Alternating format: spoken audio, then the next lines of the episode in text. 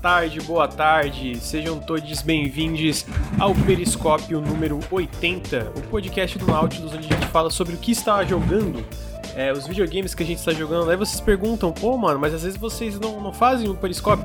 Aí é porque a gente, que a gente tá jogando tá sob embargo, né? Que foi o caso do Rogue Legacy 2, por exemplo. E também porque a gente tava cheio de vídeo pra fazer, como vocês viram, esse é o 3, né?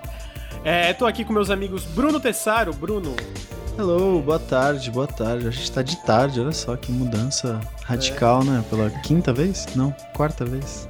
Não, todas as últimas aí. É, eu achei quinta ou quarta, é isso. É, pois é. Aí a galera tá se acostumando, estamos chegando, tá calor, um inferno no Rio de Janeiro, então dei, dei sorte, como sempre. é, queria dizer, chat e ouvintes, que Finalmente achamos um, um, um, gênero de videogames que o Bruno não joga bem. O Bruno é um desastre em Battle Royale, é vergonhoso. Eu, sou, eu admito que eu sou. Talvez eu tenha que treinar mais, mas aí me falta paciência para treinar mais. Justo. Falta mas eu queria dizer que é uma. mas é porque é uma palhaçada, né? O Bruno joga tudo bem, aí tudo joga muito bem, aí então tá aí um que ele não joga. É, tô aqui com o meu amigo também, Henrique Antério, que infelizmente também não joga bem Battle Royale, né? Então. É. Aí. aí. já é uma questão ah, então... de opinião sua, né? Porque, ó. Ah, não, eu lembro. falar que 2 mais 2 lembro... não é 4, é questão de opinião. Eu só lembro é de você caído no chão e eu falando assim, relaxou, depois amigo. De tancar, relaxou, depois de pai. carregar vocês dois, carregar vocês dois nas costas. É isso, né? Eu lembro de ficar ali, ó, uma horinha ali, revivendo meu amigo, entendeu? Que tava caído no chão, depois de meter bala nos inimigos. Mano, entendeu? Eu em uma partida ainda mato mais que o, Henrique e o Bruno primeira, em três, mano. Primeira vez que eu joguei o game, hein? Primeira vez que eu joguei o game. Primeira vez que eu joguei o game, eu ganhei. Tá, lógico que você em matou. Live. Lógico que você matou live. mais que eu. Eu matei ninguém. Justo. É, mas é, a gente tá jogando Vampiro, a gente tava, tava jogando, né? Mó legal o jogo, gente, mó legal. Pô, eu gostei também, mano. Tá, eu já joguei, eu já joguei umas 5 horas, eu joguei muito mais que eles dois e eu, eu sou incapaz, cara. Não vai, não consegue. Eu joguei dois minutinhos, mas foi engraçado porque eu nunca tinha tido essa experiência com os meninos do Nautilus, tá ligado? Porque na hora que a gente começou o jogo, eu falei, pô, jogar um videogamezinho com os meus amigos tal. Aí só que imediatamente eu entrei no meu modo competitivo. Mano, tem dois caras NE. Vamos, vamos, come os caras, come os caras. Pega eles, pega eles. E eu xingando. Eu falei, porra, anda, vem pra cá, os seus idiota. Os caras muito lento, cara. Os caras muito lento, mano. Nunca tinha tido essa tá experiência com meus amigos do Nautilus. Nautilus? É, videogames. Então tô com meus dois amigos. Antes, aqui, eu queria deixar uma coisa muito clara aqui pros ouvintes e pro pessoal da live. Se vocês estão parando de apoiar o Nautilus porque vocês pensam, caralho, o Nautilus foi comprado pela Epic Digitais, eu quero deixar muito claro que a gente não foi comprado por ninguém, tá? A gente fechou uma parceria, a Epic está agenciando o Nautilus para achar mais patrocínios. Mas a gente só ganha dinheiro quando a gente acha patrocínio, quando o patrocínio vai pra frente, mas não tem ninguém. Continuamos proletários, continuamos, é só continuamos... o nosso trabalho que traz. É. A Epic vai ajudar a gente, né? Vai ser uma parceira nossa aí. É, é, mas é isso, continuamos proletários, rapaziada. Não se enganem, não se enganem. É, continuem apoiando o Nautilus, continuem apoiando o Nautilus.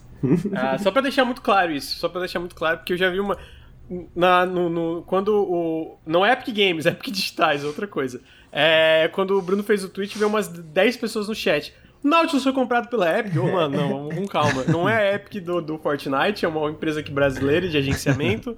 e ninguém comprou ninguém, tá? Então, só pra deixar claro aqui. Mas estamos abertos é... a conversas aí, Epic Games, quiser fazer um show do Nautilus no Fortnite. Né? o stand-up do Henrique lá no, no, no palco. É um show de Battle Royale, hein? Olha aí. Ao vivo no Battle Royale da Epic Games. Estamos, estamos aí, estamos aí. É. É, então, tá aí. Ah, queria deixar claro isso aí. E aí, nisso eu queria lembrar que o Nautilus é financiado coletivamente. Então, se você quer comprar um Nautilus de certa forma, um pedacinho, é, apoia a gente no apoia.se barra Nautilus. É igual, é igual Wall Street, entendeu? Vocês estão investindo aí e vão ganhar ações. Mentira. Mentira. Caraca. Só apoia a gente. Vocês só vão dar dinheiro pra gente continuar fazendo nosso trabalho. Ninguém vai ganhar nada não além de vídeo. Mas vocês vão é... pro céu, vocês vão pro céu. Se vocês, vocês vão pro céu, vão pro céu. Vão pro céu, é verdade. então, é, apoia.se barra Nautilus ou picpay.me barra canal Nautilus. Todo o apoio faz muita diferença pra gente continuar fazendo conteúdo na internet. Seja na Twitch, seja os podcasts, seja no YouTube. Então, considerem apoiar a gente.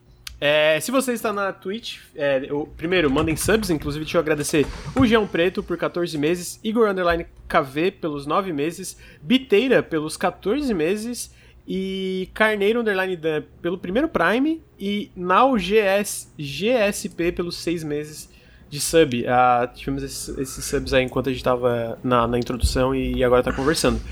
Então, se você está na Twitch, ficou o meu convite para dar sub pra gente e também para seguir a gente nos feeds de podcast. Deixe análise, lembrando, só análise, de só análise positiva. Deixou análise negativa, otário. Otário, otária, não é para deixar análise negativa, só positiva lá no iTunes, etc. Se você está no feed de podcasts, fica o meu convite para seguir a gente em twitch.tv barra nautiluslink.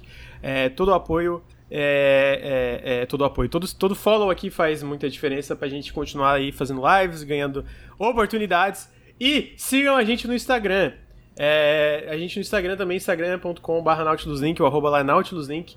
Ah, o Instagram tá crescendo devagarzinho também, mas tá top, tem várias postagens. Não existe lugar melhor para você ficar antenado nos lançamentos da semana é não só completo, mas muito bonito. Porque tudo que o Bruno faz é bonito, né? Então o Bruno que faz as postagens está é bonito. Se fosse eu, ia ser tipo design is my passion, sabe? Design, graphic design is my passion. Seria essa energia das postagens. Mas Se fosse Bruno, eu, não ia existir. Mas é o Bruno. Ia ser um story do Henrique fumando. Vai sair o Tarkov novo aí. Uma lista assim. Tarkov 2. Eu tava falando no chat que eu tava, eu tava fazendo uma live. Tô fazendo menos live, né? Mas ainda essa semana rolou duas. Eu tava fazendo live quarta noite e eu tava jogando Vampiro. E aí eu tava falando sobre os lançamentos do ano. Aí tem um jogo, cara, o nome é Marauders. E aí é um que a Team 7 tá publicando. Eu olhei esse e falei, mano, é bem o tipo de jogo que o otário do Henrique ia gostar. Caralho, é. é, mano, Tarkov, eu vi, Nossa, esse Marauders Tarkov no parece... espaço ah, com navinha. Tá ligado? Parece muito bom, cara. Parece muito bom. Piratas espaciais. Você é um pirata espacial, você invade a nave das outras Pô, pessoas. Pô, pior que. Pô, legal pra caralho. Parece, parece legal gostei, pra caralho. Pare... Não, parece legal, legal pra caralho. Eu falei mal. Eu... Mas assim, toda oportunidade que eu tenho pra falar mal do Henrique, eu falo, né? Não vou, não vou falar. Não vou, vou. A única pessoa que eu falo mais mal que o Henrique com o Bruno nas lives é o Ricardo. O Ricardo, Justo. ao meu trabalho na Terra, Deus me enviou pra cá pra tornar a vida do Ricardo miserável. Então, é, né? É o, é o meu trabalho. Aparentemente é o trabalho dele é, também, Lucas. É, então, exatamente. Deus olhou os dois e mandou assim, ó, tu, né? E tu pro outro. Então, então tá aí. É isso, vocês foram feitos um pro outro. A diferença não, é... gamer eu não falo tão mal de ti, não. Quem fala mais mal de ti é o Ricardo. A diferença é que, falo... como diz o comando lá na live do gamer, eu erro menos, né? Eu erro menos que o Ricardo, né? Então, pode, você pode tentar falar mal, mas, porra, Marauders parece foda pra galera. Parece foda. Parece é foda, mano. O Ricardo, e a gente vai mano, jogar, ele... né? Porque três pessoas, eu tô vendo três vai. pessoas nessa mesa aqui, então, tipo Vamos, tipo assim, parece, parece. Amigo, foda. é foda. Juntar nós três pra fazer co-op é Pô, é difícil. É difícil. Vamos, vamos combinar é que é difícil. difícil. Eu gostei de hoje, né? Vamos, Todo mundo ali jogando um vampiro Foi 15 minutos reunião, antes da reunião. Foi 15 minutos, 15 minutos antes da reunião. Mas deu certo. Eu me senti trabalhando naquelas startups de tecnologia, tá ligado? Que tem a salinha de computador que a galera vai lá antes da reunião, joga um negocinho, depois volta. É verdade. Dá um leak, um, um, vazamento aqui, a Gaveta Filmes fazia isso aí. A gente trava jogando CS. A gente não, eu nunca entrei pra jogar CS, mas o gurizado entrava pra jogar CS antes da Pô, da hora, pô, que legal. Tá mano. certo. Era legal, assim, era legal demais. Henrique já tá mandando o currículo pra gaveta agora. que isso, vai abandonar nós. Não, só, não, só não, se fosse Valorant. Só se fosse Time Gaveta Não, não, não. Não, não, li... oh, lava a boca aí, Bruno. O único que não me abandonou aqui foi o Henrique, tá? Tu e o Ricardo são dois otários, traidores. Me abandonaram. Não, brincadeira. Mas pelo eu, eu, eu, não, tô eu penso, suja, não, eu penso, eu já falei aqui no chat, velho, que quando a gente ficar rico, time de esportes do Nautilus, eu como coach, entendeu? Amigo, quando ficar rico vai ser comunista? Ah, acho que vou, né? acho que vou. Vou. Não acha que é, não acho que é antiético? É hipocrisia. É, é, isso, né? Mole, moleque bilionário, moleque é bilionário, você porra. é pobre, né? Não, não, não, não falei pois isso. É, não pois é. Eu, eu tava não contando essa isso. piada aí, mas tudo bem. Não falei isso. Eu falei não, que é, pô, tu virar bilionário e vai falar que é comunista? Bilionário comunista é... de iPhone. É praga da humanidade, pô. De iPhone, de iPhone. É, bilio... Então, bilionário vai ser foda, né? bilionário né? Não, tipo assim, né? se a gente ficar bilionário, eu vou ficar muito surpreso. Mas assim, pô. milionário também, amigo. Milionário? Se a gente ficar milionário, milionário também vou ficar surpreso. Se a gente ficar rico, surpreso. eu também vou ficar muito surpreso. É. Todas, todas as opções que tá falando, eu vou ficar surpreso. Se a gente conseguir pagar todas as contas no final do mês, já vou ficar surpreso. já, já tem uma certa surpresa. Aí a gente tá Mas... chegando lá. A gente não, tá chegando lá. lá pagar, chegando pagar lá. as continhas tá, tá, tá, tá dando. Tá, é, tá, tá, tá, Mas. Mas é isso, né? Tipo. Pô, fruto do nosso trabalho, né? Fruto do nosso trabalho. Ninguém tá sendo explorado. Acho Só que o Bruno. a- a- a Ninguém gente- explorou não foi ninguém. explorado. Acho que a É diferença que é essa, explorado. né? A gente não vai. A gente não. Né? A gente não vai estar aqui, tipo. Pô, temos um esquema de ganhar dinheiro fácil, rapaziada. É só você se inscrever nesse link, passar 500 reais no, seu, no Pix aqui pro Nautilus, que você vai ganhar dinheiro rápido. Eu acho que a gente tá ganhando dinheiro de uma forma justa. Justo, é verdade, é verdade. É, a gente explora um pouquinho o Bruno, né? Porque um menino talentoso desse, tem- ele tem que explorar as, as habilidades dele mesmo. Mas fora isso, tá tudo, tudo certo. É, tadinho, o Bruno tá incomodando, né, amigo? Não fica Não, bravo, não, eu É, vi o- aqui o. Quem tá ouvindo não vai ver isso, né? Mas o gamer falou no chat que eu tô rico porque tem um monte de bonequinho atrás de mim. Mas nenhum boneco desse é meu, é tudo da Raquel. É da Raquel. A Raquel, a Raquel realmente ela, é- ela, ela é uma diretora de arte talentosa, então ela ganha bem. Então ela tem o direito de comprar os bonequinhos dela. A gente Tá sabe certo, pelo tá certo. TikTok dela, né? Também. Porque Verdade. o TikTok É. dela. Mas aí nesse caso foi o que eu editei. Esse Mas último, esse Mas o último. roteiro é dela, né? O roteiro Sim, é dela. sim. É, olha aí. é isso, que quando, que quando você é bom, Bruno, quando você é bom, aí você faz o Tem roteirinho que, tem que lá, explorar. Tem, Entendeu? Explora a o Raquel tem que explorar. Raquel tem que explorar. É, Ela, Bruno. especialmente, tá liberado. Tem que explorar o Bruno. Aí sigam o TikTok da Raquel, que tá, mano, muito bom. Inclusive, esse Tá, vídeo foi patrocinado, né? Pela Bandai Namco, um negocinho, pô. Foi, É, verdade. Três TikTok. Três TikTok já. e duas lives. Chique demais. Chique demais. Chique cara, demais, chique pô, top demais. É, então tá aí todos os recadinhos, a gente é, desmascarando o comunismo do Henrique. E... Até, até onde vai? Qual o limite do comunismo do Henrique? Qual o limite? Qual o Eu não sei, vamos, vamos descobrir junto. Eu vou ficando rico e aí quando chegar lá eu aviso pra vocês. Falo assim, galera, não Beleza. sou mais comunista. Ah, muito bom, muito bom, muito bom. A gente. É, é muito bom desmascarar os amigos aqui. O único que não sou desmascarado sou eu, porque todo, toda live que eu abro estão falando mal de mim aqui, né? Então não tem mais o que desmascarar. É. Tadinho, o Bruno não fala mal de mim porque ele nem abre live, né? Então, mas se abrisse, eu acho que ele ia falar É também. verdade, olha aí. Tô devendo, tô devendo. Tá devendo, tá devendo. Tem que zerar, terminar de zerar o Silent Hill 2. O 2 começou, né? É o 2. É, então tem que zerar. Mas agora a gente vai falar de videogames, inclusive um videogame que o Bruno zerou, que eu e o Henrique não zeramos, mas que a gente jogou também, e que é, é, é todo mundo que concorda que é um jogo incrível. Mas antes da gente entrar, deixa eu rapidamente agradecer mais alguns subs, que é o Deus. Mano, eu tô com medo de ler isso aqui. É. Deus li, Licu- Licutimo. A gente vai ser banido se eu ler isso aqui? Eu não sei, talvez tenha alguma mensagem escondida. Deus Licutimo pelos nove meses de sub. É, ele falou nove meses apoiando esses maravilhosos. E Ricardo. Gostei da, da diferenciação, muito obrigado. É, I'm Hellboy, underline 98, muito obrigado pelos nove meses. Gabriel Brasil pelos cinco meses, bora pro céu. Bora? Não sei, acho que sim. É, Mr. Jedi 42 por sete meses é, de sub. Não foi seis meses, não, foi sete, tá sete aqui, pelo menos aqui na minha, na minha, tela. É, então é isso, a gente entra agora então pra falar do jogo maravilhoso que é Rogue Legacy 2. É, vocês não sabem, mas o jogo saiu. Eu não zerei ainda. É, eu tô, tô fazendo outros vídeos aí. Ah, mas já, eu, antes mesmo do jogo sair, eu já estava com 70 horas nele. E antes da gente entrar, eu queria dizer, Bruno, tu viu esse trailer do 1.0? Eu vi, fiquei triste. Eu achei muito legal, cara. Eu podia Esse- ter colocado ele na análise, sabe? É tão bonito. Aham. É muito legal esse, tipo, que vai indo pra trás e mostrando É. vários, várias das classes. Eu achei muito bem feito esse trailer.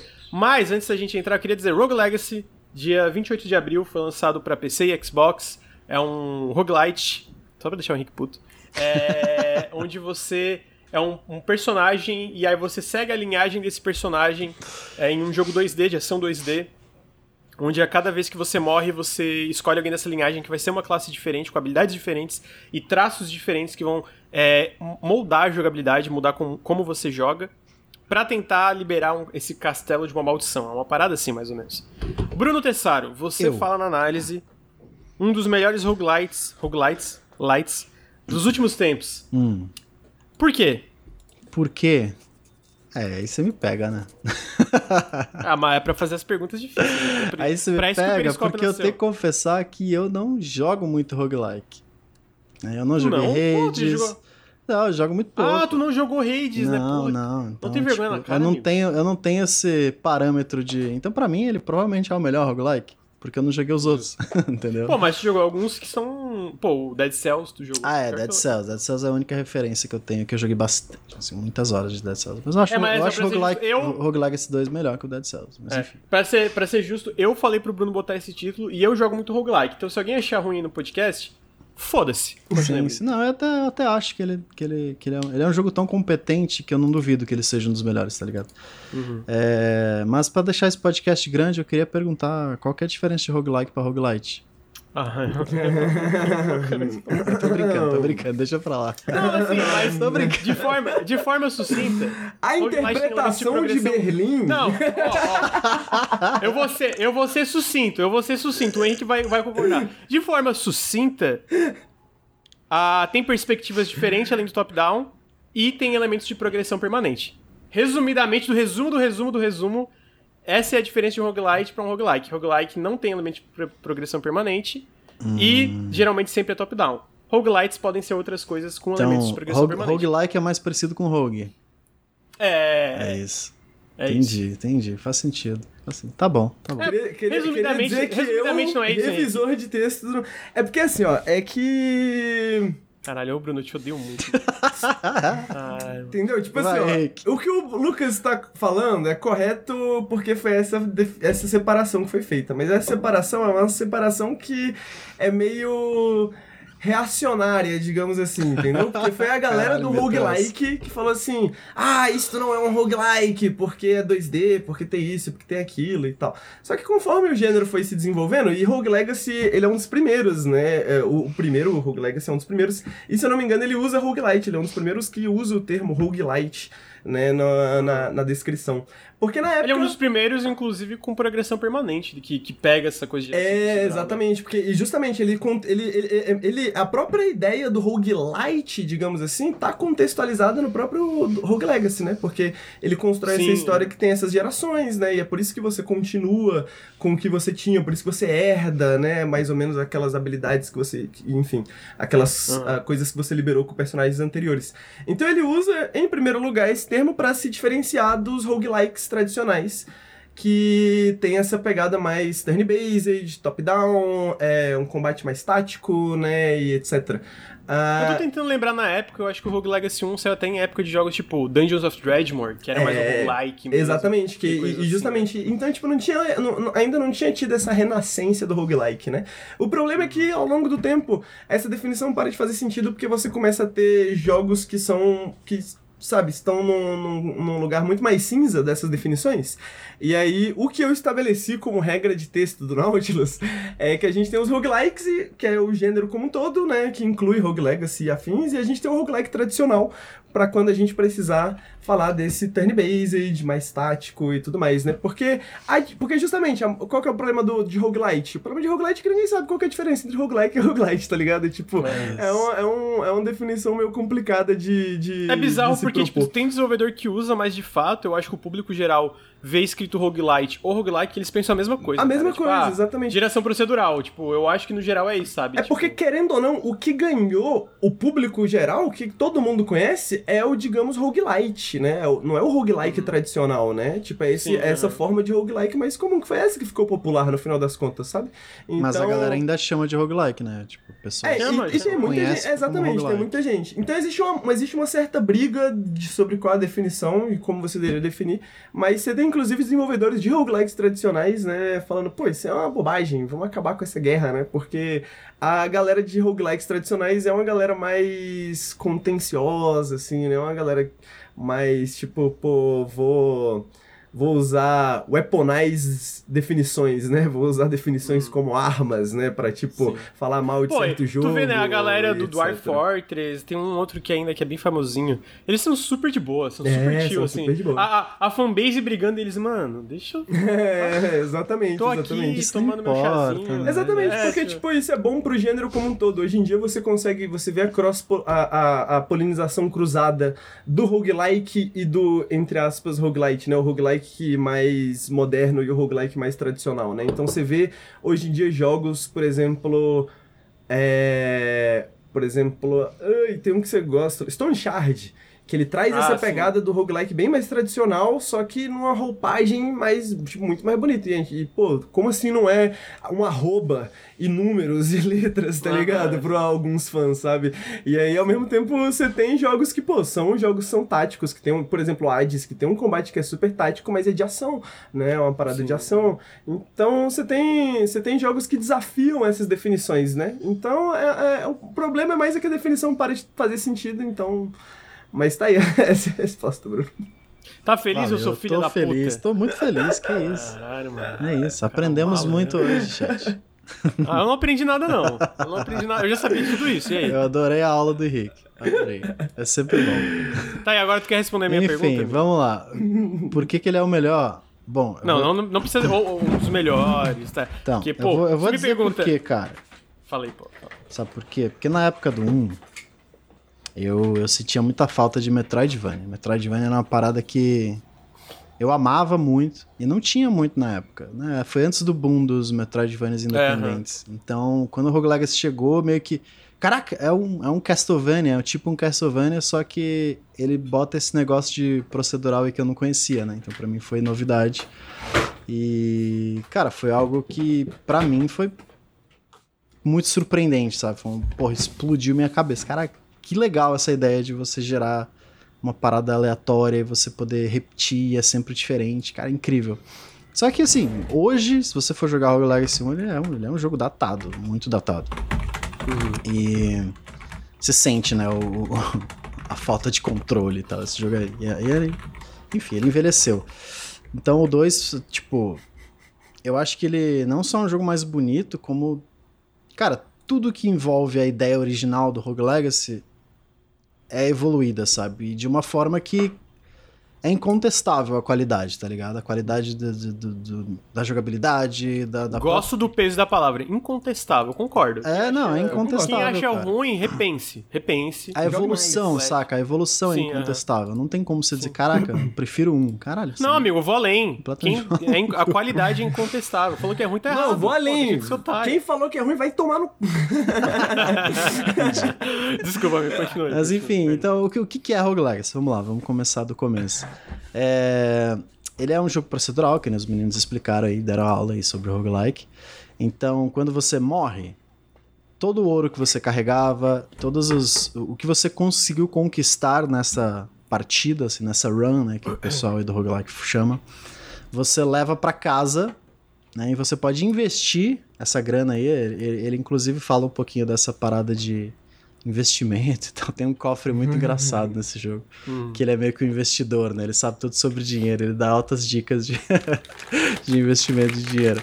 E aí você investe essa grana no castelinho que você tem, é meio que o teu, tu, teus, teu nível, né? Teu upgrade. Todo, todo melhoria que você fizer, você ganha um level.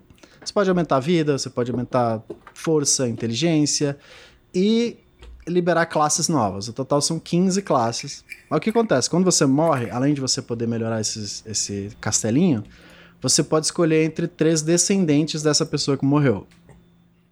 A, a, o grande, a grande ideia original do Rogue Legacy era isso, né? Cada descendente ele tem traços de personalidade ou traços físicos que definem, né? Tipo, ele, enfim, enfim além das, né? Visual e tal, e a classe que ele é. né? Pode ser mago, pode ser samurai, enfim, tem 15 classes, tem várias classes. Que, inclusive, todas as classes são muito diferentes. É, e pois é. legais. Tipo assim, gente, muito diferente. É porque assim, não é tipo como se fosse também um, um personagem de um RPG com skill set, sei lá, 47 habilidades que tem. Mas tu pega, sei lá, um duelista que a gente brincou e o Bruno na análise. Inclusive, todo, obrigado a todos os elogios. A gente. É a segunda vez que o Bruno experimentamos com isso, sempre é muito elogiado, então a gente tem que fazer mais Ah, vezes. pois é. Mas, basicamente, o duelista ele, tem- ele usa uma esgrima e tem uma habilidade que ele pode rolar. E é isso, são as duas habilidades. Só que dentro dessas habilidades tem nuance, né? Tem várias coisinhas pequenas que tu pode aprender. E o, e o, o pistoleiro pode tirar 20 balas e fazer outras coisas. Mas o que, que tu pode usar com isso Mano, tipo, dá pra fazer muita coisa e por isso que elas são tão diferentes entre si, porque elas moldam como tu joga, né? Então, ter, só pra. Só comentando, porque o fato de ter 15 classes e todas elas, menos o Bard, de acordo com o Bruno, não joguei com o Bard ainda, todas elas serem tão legais de jogar, pô, eu acho um feito muito É, impressionante. muita gente né? Mas- comentou que, que, pô, o Bardo é meu preferido. Só fiquei, cara, não é possível. Mas, enfim, é, é essa possibilidade, tá ligado? É tão diferente e você aprender sobre cada uma das classes, eventualmente você chega lá, tá ligado? Você chega num ponto em que, cara, essa é minha classe preferida. Essa classe é muito foda de matar todos os bichos.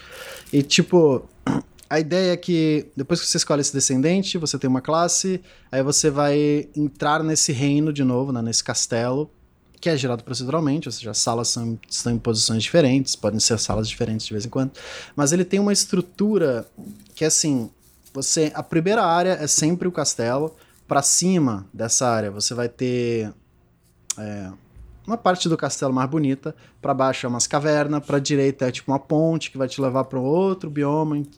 A estrutura do mundo, ele é sempre. As direções são sempre iguais. Tipo, pro leste você, vai, você sabe o que você vai encontrar, pro norte você sabe o que você vai encontrar, pro sul, entendeu?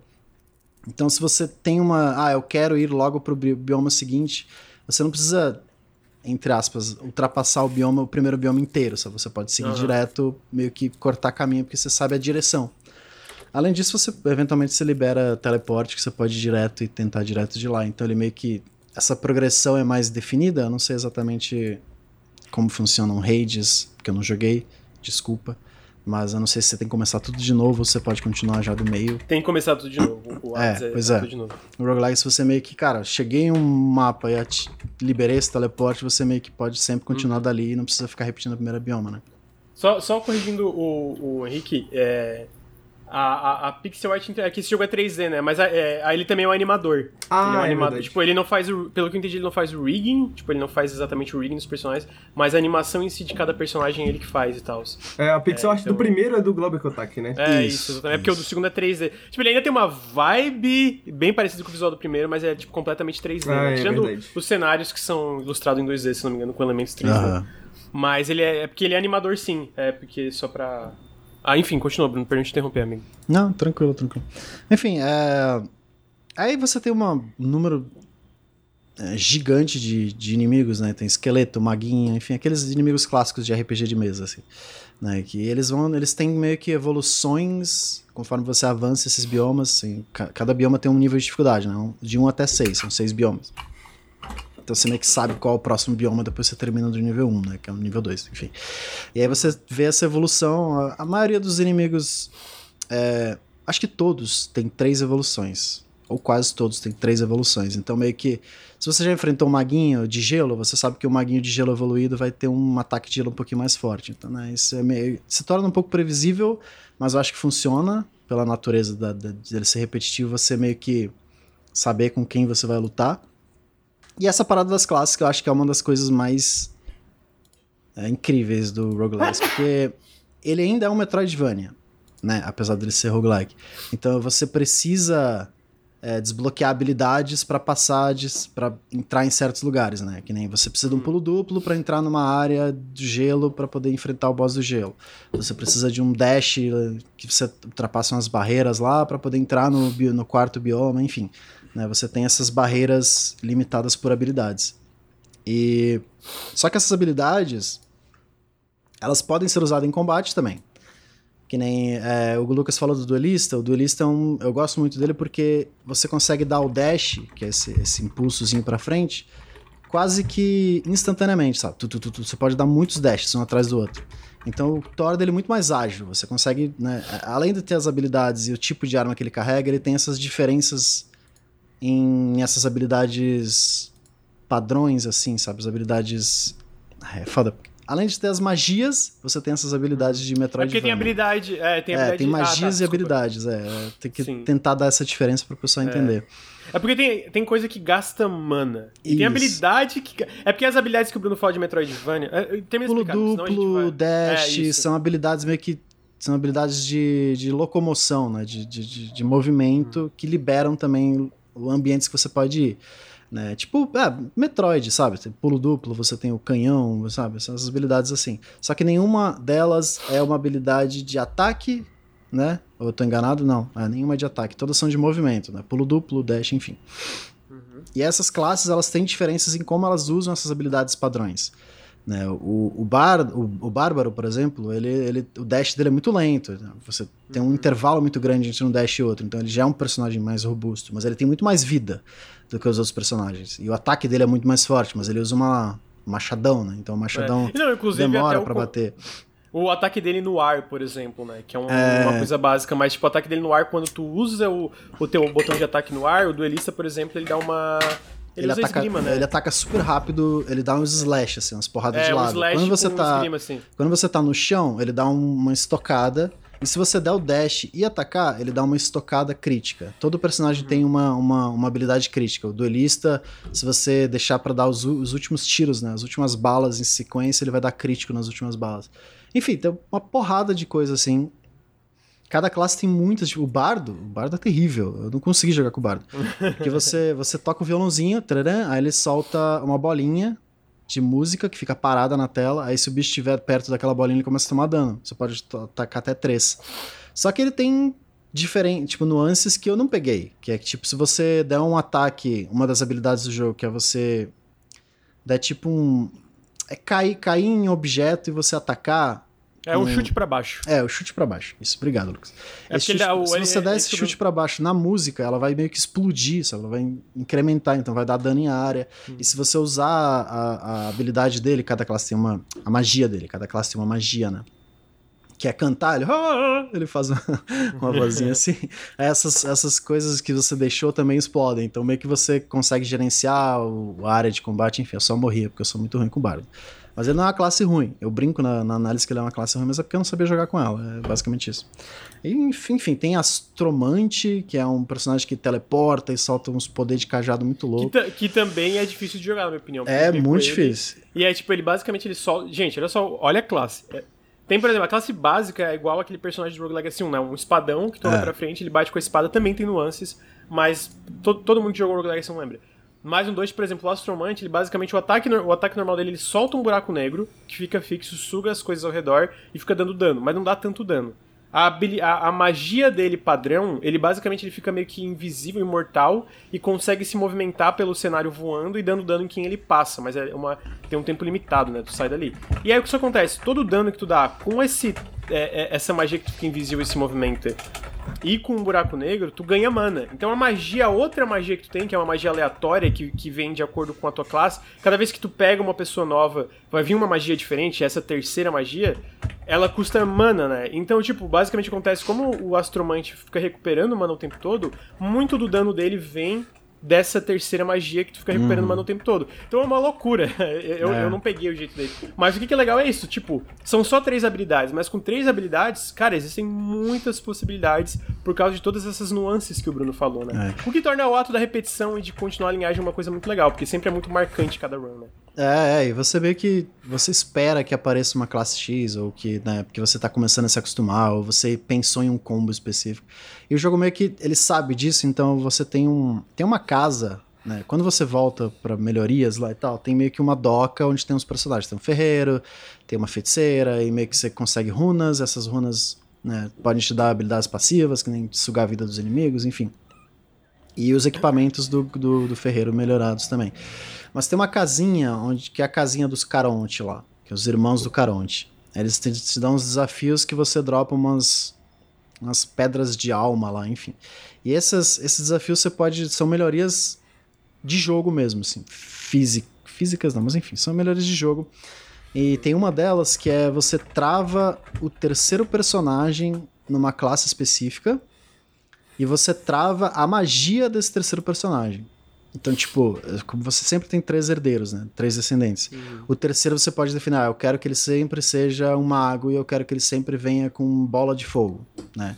Aí toda vez que você morrer, aquele terceiro personagem vai ser sempre esse. Então você consegue criar esse combo.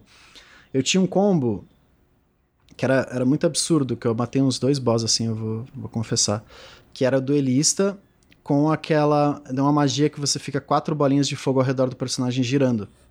Só que quando você ativa ela, você não usa ela, você ativa ela fica ao redor do personagem e você vai gastando mana. Só que o duelista ele ataca tão rápido, pulando e atacando, né, que ele dá aquele slash, que é- ele recupera mana quando ataca. Então a- o tempo de gastar a mana usando a bolinha é menor do que o tempo em que você ataca e recupera mana. Então você tem mana infinita, você tá sempre com a bolinha ao redor do personagem enquanto você estiver atacando o inimigo, e aquela bolinha tá dando dano também. Então, tipo, a vida dos inimigos, brrr, sabe, do chefe vai sumindo. Isso é um dos combos. Você pode né, criar vários outros de acordo com as classes que você curte. Tem arqueiro, que é de longe, tem pirata. O pirata é terrivelmente difícil de jogar porque ele tem um canhãozinho. E além disso, as classes têm melhorias de classe nesse mesma casa dos carontes, né? O arqueiro, ele pode, em vez de ele vir com arco normal, ele pode ter um arco, uma balista enorme, assim, que tira muito dano. Tipo, quase todos os bichos é hit kill. Uhum. O, o mago, é, o mago é uma das mais absurdas que ele troca o cajado por uma foice gigante, que ele dá um dash pra frente, assim, mata a porra toda. O, o bárbaro, cara, o bárbaro ele troca por uma marreta que quando você ataca, ele não ataca mais, ele gira. Só que ele gira infinitamente, você não precisa parar de girar. Ele destrói os projéteis, tira muito dano, e quando você dá dash girando, ele dá crítico. Então você fica voando girando e dando dash. O maluco vira uma Beyblade, mano. Vira uma Beyblade, uma Beyblade. Cara, é muito roubado esse boneco. Aí, tipo, essas evoluções de classe são muito fortes. Então você meio que. No, só consegue no final do jogo, porque, tipo, é muito difícil os desafios das almas e. Quando você completa as quests dos personagens das docas, ou seja, quando você fala com eles sempre, você vê o finalzinho da historinha deles, eles te dão algumas bolinhas dessas, então você consegue melhorar. E aí você consegue pegar essas classes no final, então fica um pouco mais fácil de você chegar até o fim, sabe, com elas. Mas não quer dizer que você precise, sabe? Você pode gostar do cavaleiro e ficar com o cavaleiro o jogo inteiro e não tem problema, tá tudo bem. É... Enfim, depois, de... nesses seis biomas tem seis chefes, né? Cada bioma tem um chefe desses. É... Cada chefe é muito legal, acho que é bem diferente um do outro. Tem um, o rei inicial, que ele fica no chão, ele tem uns ataques bem direcionados. Se você usar um personagem aéreo, você tem muita vantagem o contra ele. O deles a, a moveset é. e a forma que eles são visualmente, tudo é muito legal. Sim. Eu vou falar que o segundo chefe, que são aqueles dois esqueletos, ah, é. caído. É o, é o mais é caído, é o mais caído. Os dois esqueletos é o mais é... caído. Eles Mas assim, eu, eu, não acho, pra deixar eu não acho que é uma luta ruim, eu acho que é uma luta legal. Uhum. Só que, tipo assim, é o único que é meio. Ah, mano, é o esqueleto do jogo maior com uma roupa de pirata, tá ligado? É isso. Tipo, é, isso. é meio. Então, tipo. É, então por isso que eu acho que são os mais caídos, né? Porque os outros são tudo. Bom, eu, eu tinha até esquecido desses, então. É, Uhum. É, tão bobinho que ele é. Mas os, todos os outros chefes são muito legais, são muito legais. É, e o último também é maneiríssimo, maneiríssimo. Enfim, é...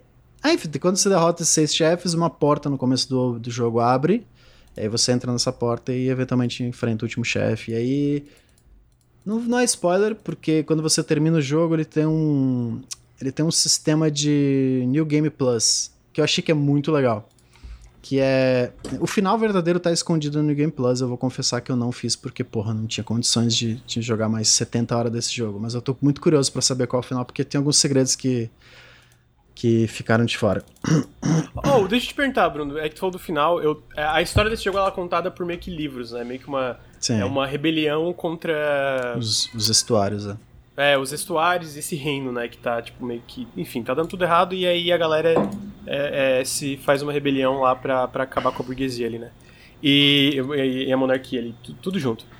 E aí dá errado, e aí só tipo assim, tu é meio que. Eu não sei, lendo, porque basicamente acontece. Tu pega. Tu encontra no cenário vários diários sobre o que aconteceu. E eu vou falar que eu tava interessado, eu não sei se isso continua. Mas eu ah, mano, eu quero saber. Tipo, não é uhum. nada, meu Deus, é um jogo pela história mas ah, eu tava ali pelo, pelas mecânicas, tudo que a gente falou, que é muito, muito bom. É uma coisa que eu vou apontar também, que é, eu, eu não gosto do Rogue Legacy 1. O Bruno gostava, eu não curti na época. Porque o gameplay não me pegou, eu não gostava de movimentar o personagem, eu não gostava do combate, eu não gostava desse tipo de coisa. O 2 é absurdamente gostoso de jogar. Então, tipo assim, clicou pra mim por causa tipo, desde o começo que eu joguei já 70 horas, muito early, no Early Access, foi por causa, cara, é uma delícia jogar esse jogo, né? Mas, é, complementando o que eu tô falando, esses diários que contam a história, são legaisinhos. Eu não sei se tem uma conclusão legal, porque tu falou que tá interessado em ver o final verdadeiro, então eu imagino que tem alguma coisa legal sendo contada, né? E aí é uma curiosidade minha, eu ainda vou chegar uh -huh, lá. É, é, ele, não, ele tem essa progressão, mas ele não fica muito claro. Ele não fica muito ah, claro. É meio... E quando você termina, meio que fica muito óbvio que não é o final. Fica ah, meio... tá. Ah, ok. Aí, no jogo, no New Game Plus, ele tem um sistema de. Ah, eu esqueci a palavra, mas é tipo uma punição, entre aspas, que você pode definir. Né? Eu quero começar o New Game Plus com todos os inimigos com 50% a mais de dano. Isso vai te dar um ponto de desse, dessa palavra que eu esqueci, desculpa.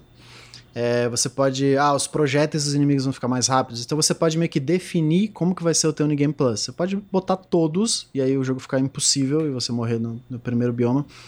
Tipo, o primeiro bioma já ter a terceira evolução dos monstros, sabe? Tipo, pô, é, fica bem mais difícil, mas como tem a, você continua com todas as habilidades.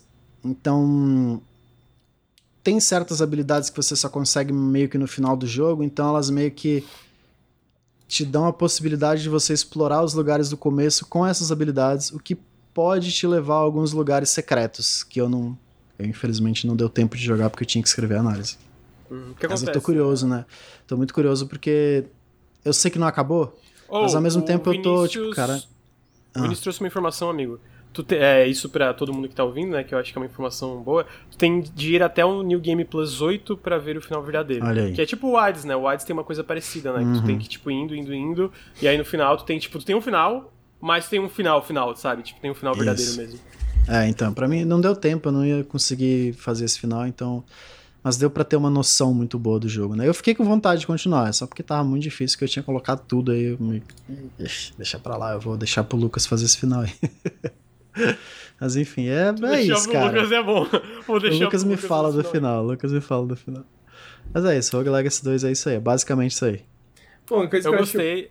Falei, amigo. É, não, foi mais que é uma coisa que eu acho maneiro que, tipo, eu não gosto do Rogue Legacy 1, mas eu acho os sistemas do Rogue Legacy muito maneiros, né? Eu sempre achei eles muito bem pensados, assim. Eu gosto muito dessa contextualização que, tipo, justamente como eles eram os primeiros, essa parada de explicar, né, como que funcionam os sistemas e ter esse contexto do, da, da do, dos herdeiros e tudo mais, eu sempre achei um sistema muito bacana. Mas acho que o que eu não gostava dele era essa coisa mais difícil de apontar, né, assim, do, do dos trejeitos de movimentar uhum. o personagem, né? Do, do, do, do, espírito da coisa, assim, da, do jogo. E eu acho que o Rogue Legacy 2 pega isso tão bem, tá ligado? Tipo assim, eu acho que. Porque eu joguei umas. Devo ter jogado umas 10 horas do, do Rogue Legacy 2 no Relax S. E, cara, é simplesmente... Amigo, eu joguei 70. Eu joguei 70. É tipo, você não quer parar, tá ligado? É, tipo, é, é porque eu, eu, como tenho experiência em rogue, roguelikes, eu já tenho uns protocolos na minha mente, assim, tipo assim, mano, eu preciso parar de jogar isso. Então eu vou jogar mais uma run, e é só mais uma. Sabe que eu tenho que me, me forçar a ser só mais uma. E uma das paradas que eu gosto dele, que, né, você falou que eu não tenho muita experiência com roguelikes, mas eu acho que ele tem muito isso, né? De tipo, essa experimentação, né? Que é uma das coisas que eu mais gosto do gênero, cara. De tipo, é gostoso você experimentar. Você quer ir mais uma porque você quer descobrir uma coisinha nova que vai adicionar ali, aí, tipo, isso vai criar, vai te dar um insight que você vai combinar essas três coisas e vai conseguir meio que quebrar o jogo, tá ligado? E você tá sempre procurando por esses, é, é, essas maneiras, assim, tipo, qual que é a melhor maneira de jogar e não só a melhor maneira de jogar, que é a maneira mais fácil, digamos assim, de jogar, mas a maneira que é mais fácil para mim, né? Porque tem muito, tipo, uhum. pô, o meu personagem favorito, a minha classe favorita, tá ligado? A arma uhum. que eu mais gosto de usar porque combina com o meu estilo de jogo, né? Eu acho isso muito, muito maneiro do, do, do de roguelikes de, de maneira geral, mas eu acho que o Rogue é, Legacy, é... ele entende isso muito bem, velho. É, às vezes você tá meio que, ah, tô meio cansado, sabe, de jogar de, de arqueiro, enfim, aí você meio que, ah, eu vou experimentar uma classe que eu raramente jogo, aí você descobre uma classe preferida ali, sabe? Exatamente. Eu acho que tá, tá aí a magia da repetição do Rogue Legacy pra mim, porque eu, eu, eu comento na análise que o Bruno complementa depois, que é tipo, muito da, da, da, parada de um roguelike, cara, é tu tornar a repetição uma coisa agradável. E, tipo, a gente uhum. sabe que é difícil, Realmente. tá ligado? Sei, a gente sabe que tem gente que não gosta, ponto. E aí a minha opinião para esse pessoal é, pô, cara, repensa, sabe? Re, tipo, vai num, num, retiro espiritual e muda as prioridades aí. Essa é a minha opinião. Mas, é, é, para quem curte roguelike, tipo, tem repetição que não clica, sabe? Tipo, pô, eu não curto Dead Cells, eu não curto Enter the Gungeon, varia muito, muito, sabe? Eu tentei dar mais de uma horas de Dead Cells, jogos. não gosto muito de Dead Cells. não, eu não, eu não tenho isso. Não, eu, eu tenho, eu tenho no caso. Ah, eu tenho. Mas, tipo assim... Eu também. O que, que eu acho que é tão legal, cara, da repetição do Rogue Legacy 2 é, primeiro, cara, essas 15 classes, gente, são muito diferentes. E com isso que o Bruno falou, elas têm muitos modificadores. E a experiência em si tem muitos modificadores que torna tudo muito diferente. E até as runs memoráveis, assim, sabe? Tipo, pô, tá, pô, aquela minha run tava tudo preto e branco, tava de cabeça para baixo. Algumas é meio, tipo, meio meme, sabe? Mano, eu sei que eu vou perder, mas eu quero ver o que acontece. Já outras não, tu vai pegando, e o, e o jogo tem. A gente citou vários sisteminhas, cara, mas ele tem sisteminha em cima de sisteminha, em cima Sim. de sisteminha, em cima de sisteminha. E todos esses sistemas eles trabalham para tornar todas as runs numa coisa legal. E, essa, então, e, tipo e assim, essa surpresa que é muito maneiro, né? Tipo assim, pô, você nunca sabe o que que você vai encontrar, né? Você nunca sabe o que que vai, tipo, se eu jogar com esse personagem, será que eu encontro uma parada diferente? Será que eu libero Uhum. uma parada nova, tá ligado? Tipo, sempre tem essa, essa curiosidade por trás do bagulho também, né? Uhum. Então, eu, eu- E aí eu acho que tá nisso, porque, cara, de verdade, é tipo isso. A gente tava dando o exemplo do Astromante. é, eu nunca tinha jogado. Eu peguei. Porque era tipo duas classes que eu já tinha jogado. E aí essa terceira veio que eu tinha liberado. Eu falei, mano, eu quero ver o que, que é esse Astromante. Porque era uma coisa que eu não. Eu acho que ele foi adicionado faz um tempo no acesso antecipado. Eu posso estar falando besteira, eu acho. Mas eu não tinha jogado com ele no acesso antecipado. Porque eu joguei muito no acesso antecipado quando ele tava lá atrás. Tipo, os últimos updates eu não joguei nada, tá ligado? Então eu, eu peguei e falei, caralho, mano, tu jogar com Astromante e tu jogar com Arqueiro. Ah, saiu no 1.0. Obrigado, Vinícius. O Astromante saiu agora mesmo. Mas assim, tu jogar com Astromante, tu jogar com Duelista e tu jogar com o, o Pistoleiro, por exemplo, cara, é muito diferente tu jogar com os três. É muito diferente a forma que tu joga, é muito diferente a forma que tu tem que lidar com os desafios que vão estar no, te- vão estar no teu caminho. E isso é fantástico, na minha opinião, porque a, a moral do roguelike é isso. O- Obviamente, cada roguelike lida com isso de formas diferentes. Hades lida, de uma forma, né? São mais nas armas e, e, e outras coisas que tu pega os melhores roguelikes todos lidam de uma forma difer- muito diferente entre si. E todos têm sucesso em coisas diferentes. Agora, o lance de ter uma variedade em cada run, pô, eu acho que o Roguelike 2 é um dos melhores. Porque tu realmente, às vezes parece que tá jogando meio que um, um jogo diferente, de certa forma, assim, sabe? Tipo, pela forma. O Bruno dá um exemplo muito bom. Eu não, eu não joguei com arqueiro, eu, eu, não gosto de jogar com arqueiro, eu acho que é por causa disso que o Bruno fala. Mano, o ritmo do arqueiro é muito mais lento, e eu gosto de mais rápido, tá ligado? Eu gosto de. Pá, pá, pá, pá, pá, pá. Então. Ter essa mudança de ritmo tão fundamental, tão tipo. De personagem pra personagem, às vezes. É, e às fazer até- funcionar, cara. Tipo, uma É. diferença tão grande entre cada personagem, fazer funcionar no mesmo jogo, sabe?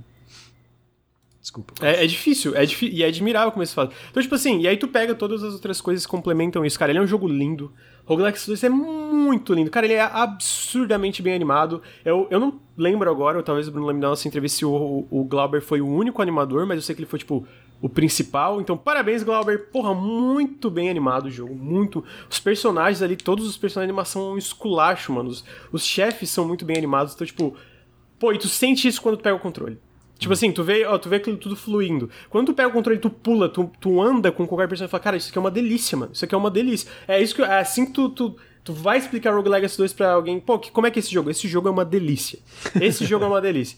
Porra, é muito gostoso jogar Rogue Legacy 2, tá ligado? Então, pô, lá no Acesso Antecipado, a razão que eu joguei tantas horas é porque eu simplesmente abria e eu quero sentir esse jogo, tá ligado? Eu quero sentir a movimentação desse jogo, eu quero sentir o combate desse jogo. E aí tá no meu caso específico porque que eu não gostei do 1 e eu amo, e eu amo o 2. Eu não gostava de jogar o 1. Eu acho que os sistemas que estavam ali funcionam comigo, tipo o lance do castelo, a- o sistema de progressão permanente, eu gosto disso em roguelike. É, eu, gosto eu gosto das coisas teóricas e sistemas que existem no Rogue Legacy 1. Mas na hora de pegar o controle na mão, não gostava. E aí a diferença fundamental no 2 pra mim é que eu amo jogar Rogue Legacy 2, mano. A minha run pode ser uma merda. Eu fico, pô, top, legal pra caralho. Meu Deus, esse personagem é muito gostoso de movimentar. Então. Pô, tem, e assim, se a gente fosse falar, cara, tem muito sisteminha em cima desse sisteminha que pode moldar a tua experiência. Tu pode deixar ela mais difícil, tu pode deixar ela mais fácil. É, ele tem muitas opções de acessibilidade também pra quem, tipo, às vezes é meio. Ah, pô, mano, pô, é um jogo muito difícil. Cara, ele tem até coisa pra tu sair voando pelo cenário, se não me engano. Tem umas paradas bem assim, questão de, É, de opção o- pra. Tem uma opção no menu que é regras da casa. Você pode Regras da definir Ah, o, o dano do inimigo pra zero. Então, tipo, você não toma mais dano. E você não tomar dano de encostar, né? Porque nesse jogo você toma dano quando você encosta no inimigo. Então você pode tirar isso também. Ele tem várias opções de acessibilidade. Cara, esse jogo tá chato pra você. Vai lá, você que manda, Uhum. sabe? É, e aí até a desenvolvedora falou, mano, a gente quer que o maior tipo, número de pessoas curta o jogo. Tipo, faz aí a forma que tu quer. Então, tipo assim, eu não consegui zerar ainda, porque eu tava fazendo os vídeos, mas, tipo assim, eu comprei esse jogo no Steam, decidi que eu vou comprar ele no Xbox também, pra, ajudar o, o, o- o pessoal, e porque eu, eu amo muito. Eu, o Bruno falou, ele não tem muita experiência com roguelike. O que é estranho, na minha cabeça ele tinha jogado muito roguelike já, mas enfim.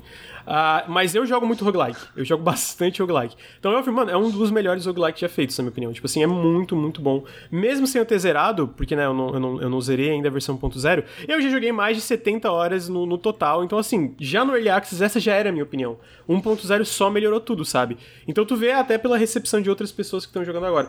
É muito bom. Perguntaram na trilha sonora. Top também top pra caralho. Tem uns, tem uns biomas que eu não gosto tanto do- da música. Mas quando a música é boa, ela é muito boa. Mano, o Bruno tava falando dessas habilidades fixas que tu pega, tu pega ela em desafios, são essas herança. É herança, Bruno? Heran... Eu não lembro se é herança. É heirlooms, heirlooms. E Enfim, é em tu, tu vai não. num. É, tu vai em outro cenário. Mano, a música desse cenário que tu vai é muito boa, mano. Muito boa. Então, tipo assim. Recomendo muito, recomendo muito. Pô, a localização do preço aqui no Brasil com o desconto de lançamento tá top, tá R$ 37,99. Obviamente no Xbox é mais caro, né? Porque em console tudo é mais caro. Mas eu acho esse jogo um esculacho e eu acho que ele é um dos melhores jogos de 2022. Ah, a gente ainda tá em abril, né? Bom, praticamente maio.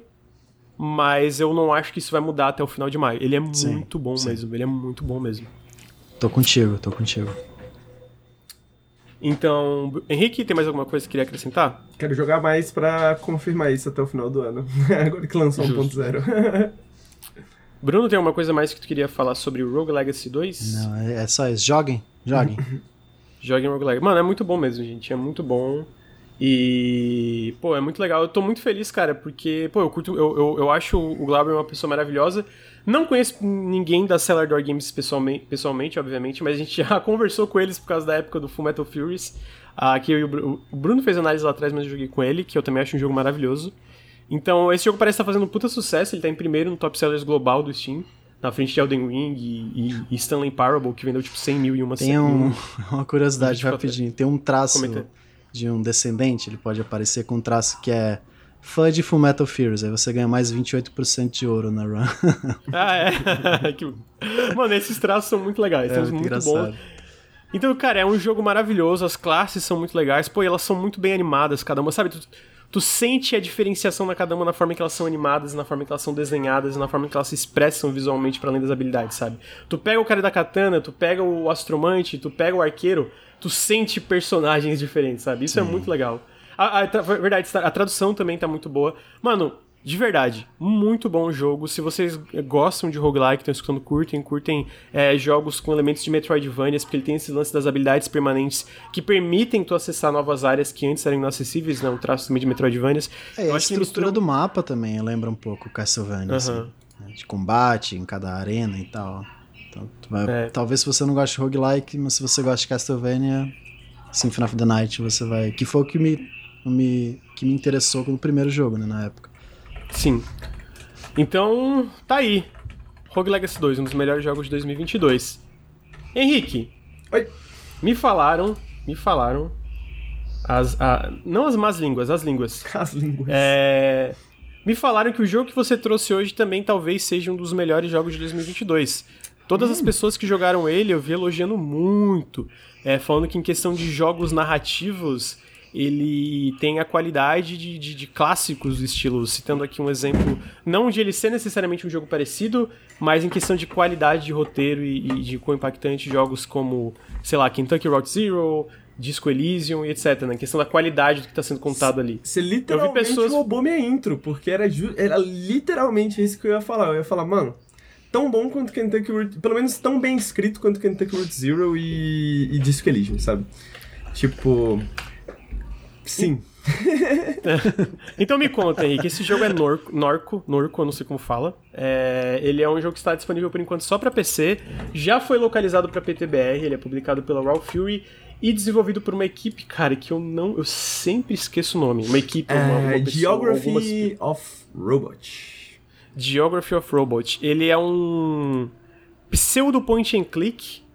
Deixa eu pegar a descrição no Steam exatamente pra pegar a vibe, Pra pegar a vibe, porque esse jogo tem uma vibe, eu acho que ele é um jogo de vibe. E a vibe desse jogo, ele é Norco é um jogo de aventura clássico com temática gótica que mergulha nos subúrbios devastados e nos pântanos industriais do perigoso sul da Louisiana. Henrique Antero, o que, que isso quer dizer? Bom, vamos por partes, né? Tipo assim, primeiro a rasgação de seda. Cara, assim, é tipo. O, o- a qualidade do texto é uma parada absurda. Faz. Tipo, tá ficando cada vez mais comum, acho. Mas eu ainda tenho a piada de falar que, pô, é difícil você ler alguma coisa boa num videogame, né? Tipo assim, as algumas das melhores coisas assim ainda são meio tipo, ah, bacana, tipo assim, o texto em si, né? Tipo, a qualidade do texto, das palavras, literalmente. E um jogo que mudou muito a minha perspectiva em relação a isso alguns anos atrás foi Kentucky Route Zero. E outro jogo que mudou bastante essa perspectiva para mim alguns anos depois foi Disco Elysium. E eu falei, pô, mas exceções, né? Exceções. E aí eu fui jogar Norco e, cara, imediatamente você percebe que, pô, é um texto muito bom e, e, e, e parecido em certo sentido, sabe? Uh, ele, até a forma que ele é apresentado, ele é apresentado meio que do jeito do Disco Elysium ali do ladinho, né? Uhum. Como. Parece um feed, né? Parece estar tá lendo um feed de, de Twitter, alguma coisa assim no canto da tela, né? Uhum. Uh, mas. Ah, ah, ah, e, e não só tipo, a qualidade do texto em termos de, pô, o texto é muito bom, em maneira que ele conduz a história, mas. Cara, muita metáfora, tipo assim Pô, sei lá, tô afim de descrever essa parada extremamente aleatória com metáforas absurdas e bizarras e longas e, tipo, desnecessariamente bonito. Às vezes, sabe, essa, essa decadência, digamos assim, essa. essa Pô, é, é, essa coisa que parece que o jogo em si tá se divertindo com o texto dele, sabe? Tipo assim, o escritor daquela parada, ele tá se divertindo em escrever essas paradas. E, e como ele é um point and click, né, da mesma forma, sei lá, do Disco Elysium, você tem um certo controle, né, do que, que você quer ler, as descrições que você quer ler e tudo mais. Mas isso em termos mais abstratos, né? Em uhum. termos uhum. mais do que, que sobre o que, que o jogo é e sobre o que, que o jogo se passa, do que, que o jogo fala, ele é um jogo que se passa num futuro não muito distante. Uh, aquela ideia de que é, é, é, futuro, mas, tipo assim, tudo, todas as coisas que a gente vive estão meio que ali, né, ainda. Uh, ele se passa em Norco, a cidade de Norco, Louisiana, que é uma cidade que foi... Real, né? Uma cidade real, né? É. É, é baseado em uma cidade real. E para é, explicar. Pra, explicar a cidade real, para depois a gente ir pra cidade ficcional do jogo, a cidade real ela foi construída basicamente ela existe ao redor de uma de uma uma, uma petroleira da Shell, né? Tipo uma, uma, uma estrutura gigantesca da Shell, a Shell a, petro, a, a, a empresa de petróleo. E como você pode imaginar, né, como o, o criador descreve o Yutz, Uh, o criador, digamos assim, o diretor da parada, né, dessa colaboração, uhum. digamos, o cara que teve as ideias por trás do, do, do Norco, ele fala que é como crescer com um dragão soltando fogo no seu quintal. Sabe? Porque ele falava, tipo, essa cena, né, de você. que talvez não seja tão comum para nós, mas se você acompanha. Sei lá, se você já viu Uh, There Will Be Blood, né? Se você já viu algumas, algumas obras de mídia ao redor dessa ideia do petróleo no, no, nos Estados Unidos, você consegue talvez imaginar um pouco a cena, né? Uma criança uhum. olhando no quintal, brincando com alguma coisa, lá atrás aquelas estruturas de metal gigante e fogo saindo eu vi uma, inteiro. Eu vi umas né? fotos, cara, e é engraçado quão fidedigno, fidedigno, essa palavra tá uhum. certa, né? É, o jogo é a essa cidade. Tipo, tudo bem, né? Ele é, ele é futurista, mas em questão da do, do, background, que nem falou, de estar uhum. uma criança e no fundo ter essa, essa refinaria, essa petroleira com dezenas de chaminés saindo fumaça pra caralho. E eu vi uma imagem e eu vi um Norco do lado e fiquei, caralho, mano, tem umas imagens que, tipo, é muito parecido, Sim. tá ligado? É muito parecido. E, e, essa é uma das paradas, cara. Tipo, eu falei. Da última vez que eu estive no Periscope, eu tava falando de Ghostwire Tokyo e eu tava falando de cidades, né? Pô, eu gosto muito da ideia de cidades e de dessas noções de cidades. E, e digamos assim, que seja, tipo, o Ghostwire Tokyo do petróleo, sabe? Porque. O... Vai tomar no cu. Com todo respeito, amigo, vai tomar no cu. Porque Puta o... que pariu. Ghostwire do petróleo. Quero que bote isso na capa do jogo. Tipo, o trailer pra vender. É o Ghostwire do petróleo, mano. É, mas é que ele é bem nessa pegada, porque o Yutz, né, o, o ele... Ele é um, um, Ele é planejador urbano, né? Ele é urbanista. Ele, foi for, ele se formou em, em, em urbanismo e planejamento de cidades porque isso é uma parada, pelas entrevistas que eu tava lendo, que dominou a mente dele durante toda, toda a criação dele, assim, né? Durante todo o desenvolvimento dele intelectual. E é, é essa ideia da cidade, de como que essa cidade existe ao redor de, de, de, dessa plataforma, desse bagulho de petróleo. E é uma parada que eu me identifico muito, porque eu também tenho muitas essas noções em relação a Brasília, né? Em relação a Ceilândia. Tipo, Brasília e Ceilândia tem uma história muito particular e muito recente, sabe? Então, tipo, é uma história muito muito muito próxima, sabe? Tipo, eu, eu, eu conheço pessoas que estavam aqui quando a Ceilândia tava começando, sabe? Tipo, as pessoas, uhum. as pessoas viram a parada do zero, né? Então, é uma história que sempre teve muito próxima de mim, né? E eu sempre sempre fiquei, sempre me peguei nessa nessas noções assim, né, de pô, como que essa cidade ela forma indivíduos, né? Como que esses indivíduos são particulares também por causa do ambiente em que eles vivem e como que essas decisões dos ambientes que ele vive, como, por exemplo, tem um bagulho de petróleo gigantesco, né?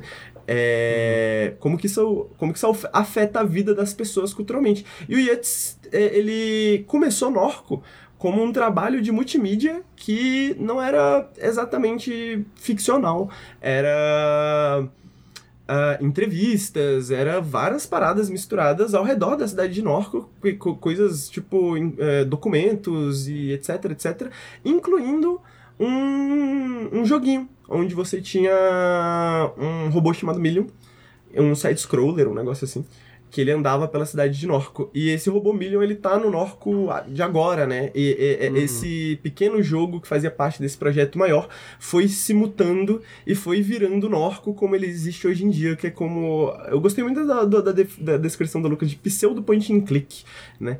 Pseudo point uhum. and click, eu vou explicar porquê, mas é isso, né? Ele acabou virando esse pseudo point and click que, de certa forma, é uma exploração do espírito dessa cidade, sabe? É uma história ficcional dessa jovem sem rosto, né? Que ela tá voltando para essa cidade. Ela é bem.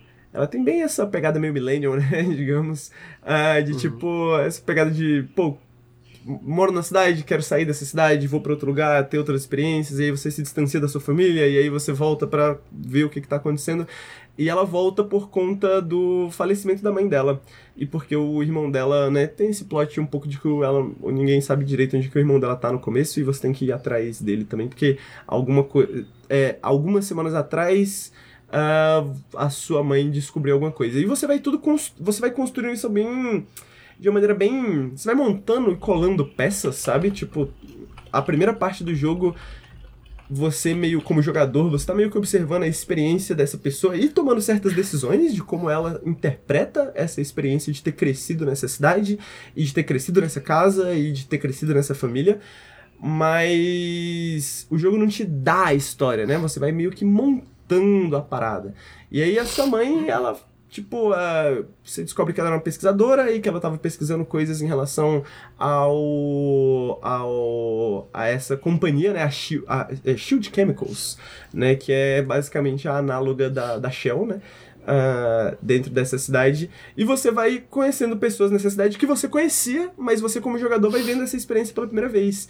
E o jogo não uhum. vai te dando tudo, né, você vai reconstruindo a vida dessa pessoa e ao mesmo tempo uh, vai se relacionando com essa história, né? Que tem um plot bem interessante, um pouquinho de conspiração, mas também tem, sabe, um pouquinho de poesia, sabe? Também um pouquinho de non sequitur, sabe? Tipo, não quero entrar em muitos detalhes. Henrique, o que, que é non sequitur? São coisas tipo assim, estão lá meio que meio por nenhuma razão necessária, sabe? Tipo, por uma razão meio não lógica, sabe? Tipo, meio que tipo uma piada, mas não, sabe, é só uma parada absurda no meio da, da coisa, assim, que é muito essa experiência. Que nem a nossa vida, Henrique. Que nem, que nem a nossa, vida. vida. Exatamente, que nem, tipo, Justo, andar pela cidade onde você mora, tá ligado? Você sai pra comprar pão, mas aí você vê uma coisa que, tipo, não faz nenhum sentido e você para de pensar nisso. E essas coisas estão capturadas na, na representação de Norco, sabe? Na, na representação da cidade. E, cara, é, o jogo tem três atos, ele não é muito longo. Eu não consegui. Eu, eu, eu, devo admitir que eu encontrei um bug no final do segundo ato, que eu não consegui chegar no terceiro ato. E as pessoas dizem que o terceiro ato é um pouco. Um pouco. Ame ou odeie, né? Porque ele tem algum. Ele, ele, ele, ele dá uma guinada, assim, né? No terceiro ato, pelo que, eu, pelo que eu andei vendo. E eu não consegui chegar no terceiro ato porque o jogo. bugou. Bugou. E aí eu não consigo acessar os diálogos e eu vou tentar voltar pra ele. Tomara que arrumar. É, tomara que consiga arrumar. De qualquer forma, não, foi, não, não, não é um jogo muito grande, né? Ele, é, acho que seis horas, de, pelo que eu tô jogando, né? Eu joguei a primeira parte meio devagar, a segunda parte um pouco mais rápido, porque a primeira eu joguei em live. Ele não parece durar tanto, não. Mas, cara, em termos de, assim, um jogo. E vou, vou, agora pela questão do pseudo point and click, né? Uma das coisas interessantes é que ele da mesma forma que ele descreve a cidade dessa maneira e ele tem esses momentos absurdos e que são momentos assim, tipo, sei lá, que faz sentido naquele momento e depois você fala assim, que que, que, que é isso que eu acabei de experienciar? É, as mecânicas também puxam um pouco para isso, sabe? Tipo, do nada ele te dá um jogo da memória, do nada ele te dá um jogo de ritmo. Jogo de dar um soco, um soco na pessoa. É, do nada ele vira um. Punch out. É, ele, é, ele, ele, parece mais um jogo de, de RPG, tá ligado? Tipo de turno, que uhum. tu coloca os personagens para bater, e aí cada personagem tem sua mecânica. Tipo, ele ele, ele brinca com o formato, né? Tipo assim, ele não tem um formato. Ele, ele tem bem o formato do point and click para ser mais exato, né? Tipo, você navega essas cenas, essas cenas têm objetos, esses objetos você interage com eles, você usa esses objetos em certas coisas para liberar essas portas, né? Digamos assim. Uh, e você vai descobrindo a história através disso. Mas ele é um jogo bem interessado em contar a história, então não é exatamente nos puzzles e nem nessas mecânicas em si que o jogo tá tentando te, te, te conter, né? Ele só. Não sei. É, é, ele, ele parece. Tipo assim, eu sei que é um videogame que ele foi construído e as pessoas estão jogando ele agora. Não tem como ser um improviso, mas ele parece improvisado, sabe? Tipo assim, ele parece que está improvisando na sua frente. Assim, de repente ele te joga uma mecânica. Tipo, o que, que faz mais sentido agora, né? Vamos tentar. é, sabe? Tipo, do nada ele te joga Amigo, todo cena, jogo é um grande improviso. é. Todo jogo é um é. grande improviso. Quem tá falando o contrário é mentiroso. Exatamente. É um e, e, e, e, isso que eu acho tão impressionante, porque, tipo, é um improviso muito competente, sabe? É um improviso hum. muito competente. Ele é o primeiro grande projeto da Geography Robot, que é uma colaboração entre alguns, alguns desenvolvedores, algumas pessoas fazem música, que foi meio que encabeçada pelo Yuts, né? Uh, e, só, e é o e, tipo, eu fiquei, eu achei estranho, né, por ser o primeiro jogo de ser, de ser tão competente, né, em todos esses sentidos. E apesar dos minigames não são a coisa mais absurda do bagulho, mas é, é algo que você tolera bem tranquilamente.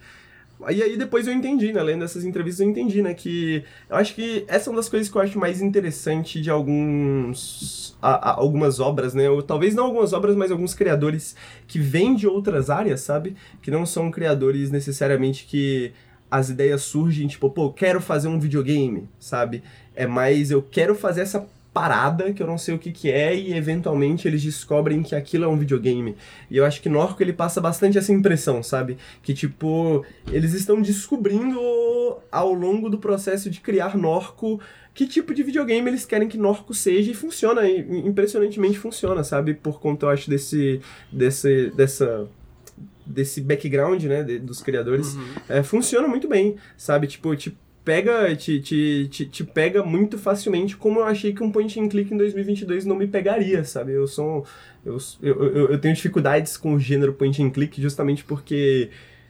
Uh, eu sinto que muitos point and clicks pegam essa vibe de. mais prática, né? Do. do sei lá, você pega Secret of Monkey Island, né? Já que vai voltar aí, né? Secret of Monkey uhum. Island, né? Tinha, tipo... Eu, tinha aquela parte prática, né? De pô, olha esses sisteminhas, olha essa briga de espadas, né, que é, é uma briga de insultos, né, olha esses puzzles absurdos que você tem que usar uma galinha de plástico, né, tinha todas essas paradas absurdas, mas honestamente o que eu mais gostava de Secret of Monkey Island era que, mano, as piadas eram muito engraçadas, pelo menos para mim na época, né, pelo menos aos 13, 14 anos de idade eu achava muito engraçado.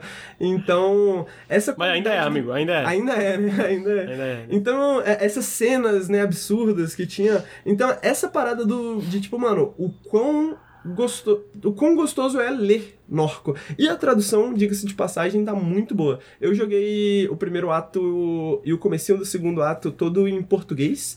E aí eu fiquei curioso, porque eu fiquei, caraca, a. a inglês deve ser deve ser insano, né? Porque, porra, geralmente, mas a tradução é muito, muito competente. Ela se perde em alguns sentidos porque no final, no final das contas, e talvez isso é algo que talvez não agrade tanta gente, né? Esse gênero que o, o, o, jogo tem na descrição também de Southern Gothic, né? Esse gótico sulista, né? Que é uhum. o gótico sulista estadunidense, bem especificamente, né? Que, pô, tem todo o passado racial do sul, tem todo o passado econômico do Sul, que tem muita ligação com o passado racial do Sul, tem toda essa questão do petróleo, né, especificamente nessas áreas, e principalmente nessas áreas tipo, tipo Norco, tipo Detroit, né, que inclusive tem uma cena, inclusive Norco tem uma cena bem forte de rap que tá crescendo. Então, tipo, Norco é uma cidade meio que tá, tá crescendo bastante aos olhos públicos, digamos, culturalmente nos Estados Unidos, porque ele representa muitos desses aspectos de desindustrialização do capitalismo estadunidense, né? Então, isso tudo para dizer que é uma experiência bem regional. É uma experiência uhum. bem regional que não é necessariamente identificável que para nós brasileiros, porque tipo assim, é outra fita, tá ligado? É outra é outra vibe, é outra vivência e é um, é um jogo sobre uma vivência muito específica, né? É um jogo que uhum. claramente nas primeiras cenas você vê que tipo tem a ver com as memórias dessa pessoa que criou esse jogo, tem a ver com a, a vida dessa pessoa que criou o jogo da, e, e do que ela gosta, do que ela não gosta, né? Claramente é um projeto tipo muito pessoal, sabe? Mas ao mesmo tempo, talvez justamente por isso seja tão interessante, né? Esse tipo, uhum. que é muito um projeto de você, um, um jogo onde você consegue realmente não se colocar no lugar de outra pessoa, mas você consegue, tipo, experienciar esteticamente. Janela, né, né? É, sabe? Tipo, você consegue experienciar um pouco, pelo menos dessa estética que a pessoa tá tentando te passar. E é interessante que, tipo, Kentucky Route Zero Uh, eu imagino que deve ter sido inspiração também, mas Kentucky Route Zero versa com muitos dos mesmos temas, né? E algumas cenas do Kentucky Route Zero, apesar de uma vibe totalmente diferente, você pega assim e fala, caraca, isso aqui, isso aqui é conectado, sabe? Sabe? Isso aqui uhum. tem uma certa conexão. Tipo, There Will Be Blood, que é tipo, pô, um bagulho sobre 1890, sei lá. Mas, tipo, você fala, caraca, isso aqui é conectado. Tipo, não é uma parada que faz parte da minha vida, mas é louco é, aquela sensação de você tá voltando para casa no busão e você começa a perceber assim que todas as pessoas têm vidas extremamente complexas, tá ligado? E todo mundo tem sonhos, desejos e pessoas conhecem, sabe? Tem um nome para isso, eu esqueci. Mas a sensação de tipo, caralho, a, a vida é muito louca, né? A vida é muito expansiva, tem muitas coisas para se dizer sobre a vida, né? Tipo, é, a minha experiência local, e ao mesmo tempo é isso, minha experiência local também é muito única, assim como o Norco é muito único, né? É muito, muito único. Muito um jogo extremamente único. Tá lá nos panteões dos jogos narrativos aí, com certeza. Uhum. É, o, que, que eu ia dizer é esse lance desse hiperfoco em questão regional da vivência eu acho uma coisa muito fascinante, porque é isso, mesmo se tu não necessariamente consegue. Né, tu falou, tipo, é uma vivência ali estadunidense. É, tu. Tu não. Tu acaba. Tu acaba tipo, pegando o que, que acontece ali, né? Tu acaba pegando o que, que o, o comentário foi desagradável, mas eu um pouquinho. Mas que eu foi um comentário desagradável. A pessoa no outro lado do microfone babaca. Aqui, mas foi engraçado, foi engraçado. Me, me pegou desprevenido, mano. É do nada, tá ligado? Do nada, do nada. Não vou repetir o comentário, não precisa, mas me pegou desprevenido. Se você me quer ver o pior do Periscópio, você tem que assistir ao vivo. É isso, é isso. À tarde, na sexta-feira. É. Tem que ficar de olho, tem que estar tá prestando atenção, tá ligado? é, então, mas eu acho esse lance do hiperfoco uma coisa legal, né? Porque, beleza, tu não. É, tu não viveu lá, não é uma tu não, não é estadunidense, né? Tu não, não foi pra Norco, etc. Mas ao mesmo tempo tu pega uma janela disso e tem certas coisas que são meio compartilhadas por todo mundo, né? Certos sentimentos, certas coisas. É, eu acho que é isso que é louco, né, mano? Quanto o ser humano, tipo assim, pô, uma piada que é engraçada mesmo nesse lugar muito particular, nessa visão muito particular desse lugar que não tem nada a ver comigo. Ainda assim, pô, eu rio da mesma piada que você ri, tá ligado? Tipo, o jogo me conta uma uhum. piada e você ri, você fala assim, caraca mesmo tão distantes, mesmo tão diferentes, só existe um certo traço de humanidade que a gente compartilha, né, cara? Tipo, existe alguma coisa em mim que se comunica com alguma coisa em você, né? É, e, e, uhum. e, honestamente, pô, isso não tá muito longe dos temas. É, isso tá meio no subtexto do jogo, né? Muita gente comentou sobre.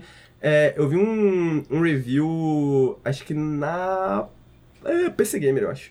E a escritora, se eu não tô enganado, ela é de Norco né? E, e ela fala justamente sobre esses temas, tipo, quase religiosos, né? Que o jogo aborda e, às vezes, diretamente religiosos, né? Tipo, pô, uma das primeiras coisas que me surpreendeu no jogo é que na porta da sua casa tem uma Virgem Maria robô, tá ligado?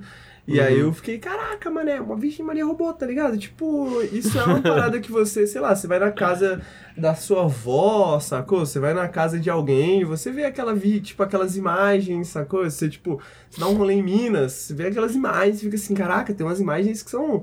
E tem umas que são meio esquisitas, tem umas que são meio assustadoras, o jogo consegue expressar isso muito bem, tá ligado? Uhum. Hum. É, Norco, Norco. Eu não joguei ainda, eu quero jogar, tá inclusive baixado aqui. Ele tá disponível só pra PC por enquanto, no Steam, mas também tá no Game Pass de PC, uh, ah, pra quem assina o Game Pass. Uh, não joguei ainda, quero jogar.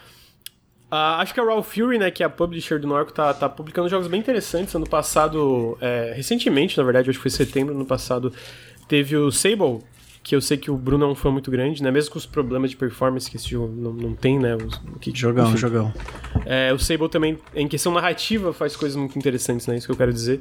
Então, o Norco é, é, é um aí, tá para PC por enquanto só, mas pelo que eu entendi, eles têm planos para expandir para outras plataformas. Só não tem nada anunciado por enquanto. Oh, bonito, hein? É... Não falei não, mas bonito, hein? Nossa, é, a pixel art. Do... Eu acho que a pixel art do jogo, ela é. Não sei não é evocativa, ela, ela tem uma vibe meio melancólica, assim. Tem, sabe? Eu, eu, sabe, mano, eu acho que tem uma vibe meio visual novel japonesa, assim, tá ligado? Anos 90, tá hum, tá ligado? Hum, eu acho sim. que pega muito nessa pega muito nessa vibe de jogos, assim, do, dos anos 90, que eu acho que puxa essa, essa melancolia um pouco já imediatamente, né? Tipo, tudo, tudo tem uma, uma vibe de melancolia muito bem feita, inclusive, porque o jogo não é só melancólico, tem piada, é engraçado e tal, mas eu acho que ele pega muito né, né nessa pegada de, pô, anos 90, crescer. Uhum. Jogos de PC antigos, tá ligado? Essa Sim, pegada forte. Uhum. Então é isso, Bruno. Tem alguma coisa para falar de Dorco? Ah, só que eu quero jogar e o que o Rick falou é muito interessante. Eu tava pensando enquanto ele falava como seria um jogo sobre Maral, sabe? Pô, vamos fazer, vamos fazer. Cidadezinha do interior, não tem nada de interessante em Maral, cara. Pô, lógico tá, que pô, tem, ia ser um jogo muito chato, mano. Minha vida é muito chata, sabe? Entrevistar pessoas em Maral. Eu já. Pior que. Ah, eu, eu, eu, eu, eu, fico me perguntando várias vezes, assim, mano, o que, que seria um jogo da Ceilândia, sabe? Um é, não, pois é. Porque eu gosto muito desse tipo de jogo que te coloca em um lugar diferente e você tem toda a liberdade de conhecer, explorar e tudo mais. Eu acho que a gente tem essa capacidade de se colocar no lugar dos outros não, com certa facilidade. E eu acho isso, pô, incrível. Eu adoro fazer isso. O Ghost War Tokyo foi um jogo que me pegou muito, não pelo jogo em si, mas por estar em Tóquio, sabe? Uhum. Então, às vezes eu fico imaginando, cara, é tanta, tantas possibilidades que a gente tem de contar e de mostrar histórias e lugares que às vezes dá vontade, sabe? Pô, eu queria uhum. poder contar esse, essa parada que aconteceu comigo de uma forma visual e tal. Uhum. Não de Marau especificamente, que Marau, Marau é cidadezinha minúscula. Galera, galera tem, tem parque de rodeio pra laçar boi, então talvez essa seja a coisa mais interessante. Mas amo Marau, saudade da galera de Marau. Ah, então tá aí, gente. Norco. Norco já está disponível para PC no Steam e no Game Pass de PC e eventualmente deve vir para outras plataformas. Ah, por último, a gente também vai falar sobre um jogo visualmente muito interessante e que também tem uma história muito legal, ah, mas obviamente não tem, não, não tem a melancolia e não, não, não, é de nada, não lembrem nada jogos como Kentucky e Disco Elysium, mas que é um jogo que eu tô jogando que é muito legal e que diria que o grande destaque dele também está em sua narrativa, que é o Lost in Random. Eu estou jogando Lost in Random pelo Game Pass no meu Series S. E ele é esse jogo de ação e aventura onde você controla uma menina. É um jogo de terceira pessoa, você controla essa menina que tem um, tem um amiguinho dadinho. E no começo do jogo acontece uma coisa e a irmã dela é raptada por essa rainha e aí o lance é que esse mundo, que vocês podem pensar esteticamente numa coisa que lembra um pouco Tim Burton, a, sei lá, tipo, The Nightmare Before Christmas, aquele filme da... Ali, é, não. Alice no País das Maravilhas? Noiva Cadáver. Noiva Cadáver. Só vai meio... Não é gótico, eu acho. É meio conto de fada sinistro. Com stop motion, né? Com stop motion, isso. Então você controla essa menina, que o nome dela é Even, e ela tem uma irmã chamada Odd, e é um mundo onde tudo é comandado por essa rainha, mas é uma rainha que usa um dado para tomar todas as suas decisões. Então, tipo, é meio que todo mundo fala que o random rules. Então, tipo, a aleatoriedade manda, a sorte manda, né? E aí no começo desse jogo, a tua irmã, ela. É, esse mundo é dividido em seis cidades. E aonde tu vai viver é decidido pelo dado dessa rainha. É, Coraline citaram, acho que Coraline também é um bom exemplo. Ah, então você. Se o dado, quando a rainha joga, é um, você é um Oner, você vive um Onecroft. A cidade da, do. Tipo, vamos dizer que é a cidade mais pobre de todas, né? Aí se tu tira o 2, tu vive em Tool Town. Se tu vive em 3, tu vive em Tri Tridon, tipo Kingdom, só que Tridon, sabe? Vive 4 é. Eu não lembro o 4 e o 5, porque eu ainda não cheguei nessa parte, eu tô no terceiro reino agora. E em 6 é Sixtopia, né? Que é tipo Utopia, só que daí tipo é o Six, porque é- são Sixers, né? É a classe mais alta que vive no mesmo distrito dessa rainha. E aí no começo do jogo a tua irmã, ela esse, eh, joga esse dado, ela tenta fugir, mas no final ela não consegue, né? ela tenta se esconder é, desse... Toda vez que uma criança faz 12 anos, basicamente ela tem que jogar esse dado pra descobrir é, em qual distrito ela vive.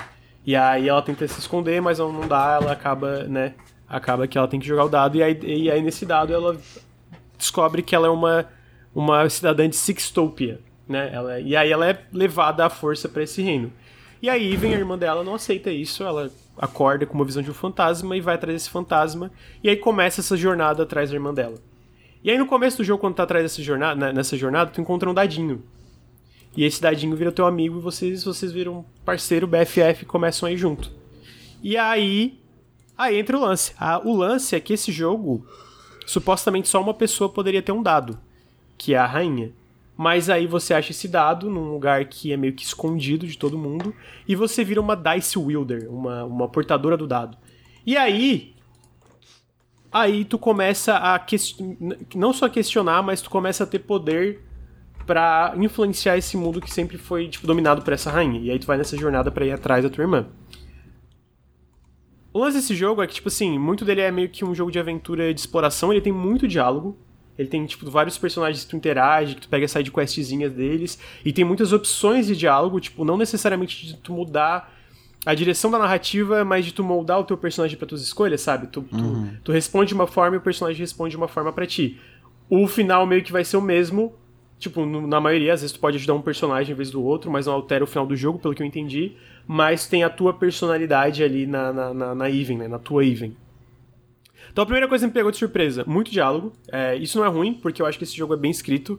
Eu acho que ele tem um universo interessante, eu acho que ele tem personagens interessantes, eu acho que ele tem personagens divertidos. Então, tipo, eu tô conversando com todo mundo que eu encontro, fazendo todas as sidequests, porque eu quero ver o que vai acontecer. E eu quero aprender mais sobre esse mundo, que tu descobre pegando coisas que são opcionais, que uma época, na verdade, não foi assim. Era um reino que era todo mundo tinha vários dados e todo mundo fazia esses desafios e tudo era de- de- decidido através desses dados. Então era tipo tudo random rules também, né? Tudo era é, decidido por essa suposta aleator- aleatoriedade. Só que não era uma rainha, todo mundo decidia o dia a dia na vida o que, que ia vestir, o que, que ia fazer com isso. Aconteceu alguma coisa que agora só essa rainha é, tem um dado, né? É, e eu falo que tem texto, mas tem muita dublagem, né? Muitos, tem partes que é só texto mesmo, mas tem muita dublagem. Pelo menos é só texto por parte da Even, mas tem muito, todos os personagens são dublados e a dublagem é excelente de todos os personagens. Ah, então tu vai explorando. Aí o que que acontece? Tem essa parte de exploração, né? Tem muita exploração de diálogo, que tu vai explorando um jogo, tipo... Não é de plataforma, tu não tem um botão de pulo dedicado. O, todas as partes de pulo são contextuais, né? Ou seja, já para, pô, não tem pulo. Vocês sabem como assim? No jogo não tem pulo, já fico, porra, não tem pulo. Mas tá, tá, tá sendo fantástico, porque o mundo desse jogo é muito legal. O mundo desse jogo é muito legal. A outra parte principal é a mecânica de combate. E a mecânica de combate, como é que funciona? Esse dado, que é o teu amiguinho, é, quando tu encontra inimigos, basicamente ele vai nas tuas costas. E aí tu meio que desvia dos inimigos, tu tem uma. Um, um, é estilingue a palavra, que joga pedrinha assim. Tu pode jogar umas pedrinhas nos cristais que ficam inimigos pra coletar meio que poder pro teu dado pra tu poder jogar ele. Quando tu joga ele, isso vai liberando mais. Tu vai liberando mais faces do dado pra eventualmente poder jogar um 6, tu não pode desde o começo. É, tu, tu, por exemplo, tiram dois, tu pode jogar cartas, tu tem um baralho. E essas cartas, elas são habilidades e outras coisas pra tu poder usar no combate. Então, por exemplo, uma carta que custa um pode ser uma espada, que daí brota uma espada na mão da Even e ela pode sair na porrada com os inimigos. Pode ser um arco, tipo, que brota na mão dela. Pode ser uma mão gigante que daí ela não pega, mas é uma mão, tipo, uma magia que dá um tapa nos inimigos. Então tem várias coisas que tu é meio que um. É um jogo de ação ao mesmo tempo que ele é um deck builder, né? Tu compra essas cartas também com um personagem no mundo. Ah, só que em vez de ser um jogo tipo deck builder por turnos e tal, ele é um jogo de ação. É um jogo tipo 3D de ação e tal. Mas o combate não é muito bom, não. O combate não é muito Ei. bom. O combate não é muito bom. Eu não vou dizer que ele é ruim. Ele tem partes que ele é divertido, é legal tu aprender sobre essas habilidades. Eu lembro, é, tipo, eu tô no terceiro mundo ainda, então, tipo, eu não liberei muitas habilidades ainda, né? Ah, mas ele é meio lento e meio clunky. O que não incomoda, tem partes que ele é divertido quando tu tá enfrentando inimigos, quando, tipo. Conforme tu tá progredindo é legal porque a ideia é legal, sabe? Tipo, o que que tu, o que que tu descobre ali, ah, pô, o que que essa habilidade faz, como é que eu posso combinar essas habilidades, essa parte é legal. O problema tá um pouco na execução, ele é desengonçado, ele é meio lento. Então qual é o problema? De vez em quando o combate é legal, o problema é que é, eu, eu tô no terceiro mundo e eu tô sentindo que tem muito combate. Tem muito hum. combate, tem muito combate. E pô, eu tive uma boss fight até agora, que é no final do segundo mundo. E aí, é uma boss fight péssima. Péssima, assim, muito chata, achei muito chata. Achei, pô, muito chata mesmo. Tipo assim, esteticamente é legal, o personagem que tu enfrenta é legal em questão de narrativa, o que que ele é, ah, o que que tu faz até chegar nele. Mas a luta em si eu só achei chata, tá ligado? Na verdade teve duas boss fights, mentira, teve duas boss fights, mas uma eu imagino que esse cara vai virar um inimigo depois. Mas, tipo assim, achei a luta chata no geral, sabe? Achei a luta um pouco entediante. Tipo, é, é narrativamente é legal, visualmente é legal, mas lutar contra ele, eu achei o ato de lutar contra ele meio chato. Então, por, por que, que narrativamente é legal? Porque tem umas, par umas partes que tu para e aí tem rima. Então, tipo, toda a parte narrativa ali é legal. Mas a parte do combate mesmo, como leva tempo, eu achei meio chatinho. Dito isso, eu tô só no terceiro mundo, eu estou amando o jogo. Eu estou amando o jogo. Eu só sinto que o combate vai envelhecer rápido, mas eu acho que a narrativa é tão legal, cara. O mundo desse jogo é tão legal que eu, tipo, não tô me importando do combate ser desengonçado e meio paradão, sabe? É o tipo de jogo que o mundo e a narrativa carregam ele. E o mundo e a narrativa desse jogo são excelentes, cara. Eu tô, tipo assim, tô curtindo todos os personagens, tô curtindo todas as diferenças entre o reino. Tipo, Two Town, que é a cidade dos dois. Todos os personagens têm dupla personalidade, porque é esse, esse é o jeito de Town, tá ligado? Então, tipo, tu conhecer as duplas personalidades, aí tem uma side quest que tu tem que fazer comércio. Então tu tem que vender uma coisa para alguém, para vender uma coisa para outra pessoa, para comprar uma outra coisa, pra tu, tu, achar. E tipo assim, geralmente a recompensa é mais dinheiro para tu comprar cartas e às vezes umas coisinhas na. Mas tipo, o que, que é legal não é nem a recompensa para ganhar cartas, mas de novo, é o aprendizado que tu ganha sobre esse mundo. Para mim é aquele jogo onde tudo que acontece serve a narrativa. Mas o combate, ele às vezes falha em servir essa narrativa porque às vezes ele só fica maçante e eu ainda tô no terceiro mundo. Então eu sinto que isso vai piorar, sabe? Eu sinto que isso vai ficar ainda mais maçante, digamos assim. É, ele tá no game, eu tô jogando Game Pass no Series S, né? Inclusive ele roda muito bem no Series S. Uh, eu acho ele muito bonito esse jogo. Eu, tu sente que faltou um pouco de dinheiro. Tem uns cortes de cutscene que são meio seco, faltam umas animações, faltam umas coisinhas, mas eu acho ele muito lindo, a direção de arte fantástica. A trilha sonora é legal, o, o, o Vinícius tinha comentado, a, a, o voice acting dos personagens é muito bom. Uma, e descobrir o que, que as cartas fazem, seja visualmente mecanicamente, é legal também. O problema é que, sabe, é, é desengonçado. Tu vê que é um combate desengonçado, tu vê que é um combate que não é, pô, não é fluido, não é tipo. Tem essas lutas, né? Tem as lutas normais, só encontra inimigo tu enfrenta. E às vezes tem tipo um jogo de tabuleiro que tu vai jogando dado para tu conseguir as tuas habilidades enfrentar os inimigos e tu vai avançando uma peça para terminar esse tabuleiro. E pô, de novo, conceitualmente é legal, sabe? É, é, legal como eles misturam. Mas na hora da execução, tu fica tipo assim. Teve um tabuleiro que eu fiz, eu tava tipo assim, pô, mano, só quero terminar, tá ligado? Tipo, tô cansado de enfrentar inimigo. Então eu acho que o grande problema desse jogo, infelizmente, é o combate. Mas ao mesmo tempo não é um problema tão grande para transformar ele em um jogo ruim. Muito pelo contrário, eu tô amando ele. Tipo assim. Uhum. Ele tem, tô... ele tem modo, tipo, dificuldade? Cara, eu confesso que eu não lembro. Que eu lembro que um tipo, jogo não... que aconteceu isso comigo foi o Kena. Eu sei que a galera gosta muito do Kena, mas eu não gostei do combate, eu odiei o combate. Então eu botava no, botei no fácil e tipo, ah, ok, só, só curtir é porque... a história, saca? É, pior que eu falava, é, é porque o jogo não é muito difícil. Ele realmente não é muito difícil, mas eu não diria que ele é fácil também, sabe? Porque os uhum. inimigos às vezes têm muita vida e tal, então leva tempo. E às vezes tem muito inimigo também, fica dando respawn, respawn, respawn. Uh, mas assim, não é uma coisa que, de novo, não é uma coisa que eu acho que tá estragando a experiência, mas eu acho que conforme o jogo passa, vai, tipo, prejudicar ela mais, sabe? Vai ser uma coisa que vai me incomodar mais. E eu acho que, tipo, eu tenho medo de no final ser aquele negócio, pô, o jogo é muito bom, mas o combate no final me deixou, tipo, frustrado, repetitivo. Ó, oh, o Vinícius falou que é um story mode, então talvez isso alivie bastante. Mas assim, de verdade, mano, o mundo desse jogo é muito legal, é muito legal. Pô, os personagens são muito da hora. Tipo assim, eu tô curioso demais para o que acontece em seguida, sabe? Esse mundo que é dominado por dados, mas os dados foram meio que banidos e teve uma grande guerra. E é tipo assim, nesse reino que eu tô agora, tá tendo uma guerra civil. Aí tem mechas gigantescos lutando, mas a, quem define quem vai se movimentar com esses mechas é a rainha. Ela joga o dado e dependendo do número do dado é um dos três um dos três caras da, da nobreza que vai, vai se movimentar, sabe? E aí tu tem que, tipo, meio que parar essa guerra civil. E tu é a única pessoa que pode parar essa guerra civil porque tu é a única outra pessoa que tem um dado nesse reino, né? E só que daí uma hora a rainha também vai descobrir que tem um dado. Eu imagino que daí a narrativa vai aumentar ainda mais. E, tipo, pô, tem um cara que é o Shadowman, que ele, tipo, me lembra meio que um Slenderman da vida, mas muito mais estiloso esteticamente, digamos assim. E aí, é, pô, a, a, a atuação e a voz desse personagem, cara, é muito da hora. E ele fala assim, ó Tipo, ele é esse personagem. Esse, é, é, é, é, meio que essa lenda urbana que rapta crianças, né? Então, tipo, todo mundo tinha muito medo dele. E ele fala assim: pequeno, pequeno spoiler, assim, é tipo. E eu, eu não ligo para nada. Eu só quero que essa guerra civil acabe, porque quando as pessoas têm problemas reais, elas não podem mais ter medo de mim. Mas ele fala de, tipo, uma forma. Tu vê que ele é uma, uma coisa absolutamente horrível. Tipo assim, cara, isso aqui é muito mais, tipo, é, realmente tá tendo uma guerra, tá ligado? Então, tipo assim, tem muitas coisas legais nos personagens, nos diálogos e tal. Então, tipo assim, os designs dos personagens comentaram ali, pô, são muito legais os designs dos personagens.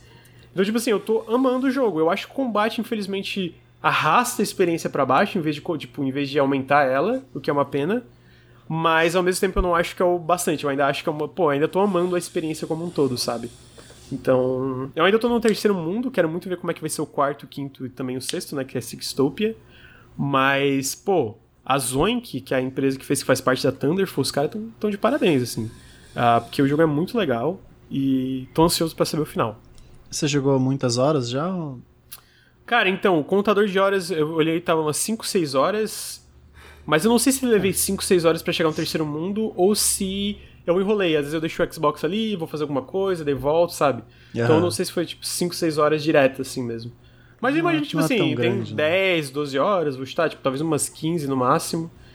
E, é, é triste pô, que o combate tenha cansado tão rápido, né? Então, você tá na metade é. do jogo, mais ou menos, então provavelmente você vai Não. Né. cansar bem mais até o final. Eu imagino que mais pro final, em algumas partes, eu ainda vou achar legal, porque eu vou descobrir cartas novas e coisas novas, né? E o dadinho é isso, né? Tipo, eu só posso jogar até um 2. Agora eu liberei até jogar o 3, né? Da, fa da face do dado. E é isso, né? Quando tu joga o 3, aí tu entra, tipo, num mundo alternativo que tudo para tu se mexe, tudo para e aí tu pode jogar tuas cartas. E aí tem carta que custa 1, tem carta que custa 2, tem carta que custa 3 e assim vai subindo. E uhum. esse recurso, esse 1, 2, 3, é a face do dado que tu jogou. Então, tipo, tinha coisa, tipo, eu tinha um martelão que era. Eu até conseguia chegar no 3, porque tem uma carta que dá 0 e tu pode. É, tipo, que custa 0 e tu pode aumentar um do, do teu recurso. Mas era muito difícil, por exemplo, usar o martelo, usar outras coisas. Então, tipo, eu tô curioso pra ver o que, que eu vou conseguir liberar para usar. E, pô, tem cartas ali que eu vi que eu falei, pô, isso aqui pode ser interessante. Dito isso, de fato, eu diria que a pior parte do jogo é o combate. O que é uma pena porque dá pra ver que tem bastante combate, sabe? É um jogo pela narrativa. Eu imagino que é um jogo é, que tu joga pela narrativa. E aí vai de cada um se. Tipo, se isso é bastante. Pra mim, pra mim é, pra mim foi, pra mim tá sendo, né? O bom é que tá no Game Pass, tanto do de PC como o de Xbox. O do, do Xbox tem o, estou assinando o Ultimate, eu acho, porque eu assino não tem o EA Play, né? E tá, entrei, entrou no Game Pass eu baixei, porque eu tava muito curioso, tô jogando no Chimboquinha, pô, top. Series S, o jogo tá rodando liso, lindão na TV. Gostando pra caralho, de verdade, tô gostando pra caralho. Ele tem esses problemas, mas tipo, eu acho que isso mostra o quão legal é o mundo pra eu estar tá gostando tanto mesmo, tipo, já estando meio cansado do combate, tá ligado? Sim. Isso é. Tá aí, meio, meio curto Lost in Random. O Henrique não falou nada, né? Não liga pra jogo que tem história. É, dado o que você falou. Ah, eu tava aguardando essa, cara. Filha da puta. pô, eu gosto muito da estética desse jogo, né? Algumas pessoas comentaram no chat que, pô, é. é e por mais que o combate, né, pelo que você descreveu, pareça cansar um pouquinho, tipo, caralho, é tão legal, né, essa estética de dados, é. cara. E, e, é uma mecânica que eu, que eu vejo que a gente tá, tipo... Acho que é. Acho que você. A gente comentou de Dice Dungeons, né? E outras coisas assim em outros momentos, mas tipo. A, a maneira que Tava falando por causa do texto que eu escrevi, né? É, exato. mas o. Mas é maneiro ver essa parada do, do, do dado sendo utilizado de maneiras novas, tá ligado? E, e, e dessa vez é tipo, pô, não só utilizado como uma mecânica nova, mas como uma parte integral da história, assim, né? Tipo, o mundo, Sim. o world building vem ao redor dessa ideia dos dados. Eu acho isso muito maneiro. Muito maneiro. A estética desse jogo é fantástica. É, não, é muito legal, cara. Eu acho legal como é tudo, tudo que tu faz nesse jogo, eles constroem ao redor dessa narrativa e desse mundo de dados e de sorte. E de random, né? Tipo, e tipo, todos os personagens, quase todos conversam com ele, eles sempre terminam, tipo, ele, às vezes eles falam random rules, random rules, random rules, né? Porque é tipo essa diretriz que existe nesse mundo por causa da rainha. Então é muito legal, cara. Tipo assim, muito charmoso. É, tô, inclusive, tô até ainda. Você, eu acho que tava eu, Bruno e o Ricardo. Eu acho que o Henrique não tava naquele evento da Thunderful. Que eles anunciaram um jogo pro Stadia. Não sei se vocês lembram disso. Sim. E esse jogo do Stadia, se não me engano, era da Zoink também, da- dessa parte da Thunderful, né? Então, tipo assim, eu tô curio- mais curioso ainda pra jogar aquele jogo, porque o gameplay daquele jogo parecia é, melhor, né? Em questão de todo se movimentar e etc. É, mas, pô, assim, especialmente. Ele, ele é meio caro, então eu não vou recomendar aqui no sentido de, ah, compra esse jogo porque eu não zerei ainda também, né? Mas no Game Pass, cara, pô, com certeza vale a pena testar. Porque às vezes vai. Talvez clique a. O clique como clicou pra mim a questão da. Desse mundo e da, da narrativa e tal, né? Então, Vai que rola, né? vai que rola. Então acho que é isso. Que é imparável, cara. Não, eu, eu, eu ignorei. Difícil, cara. Eu Muito ignorei. difícil, cara.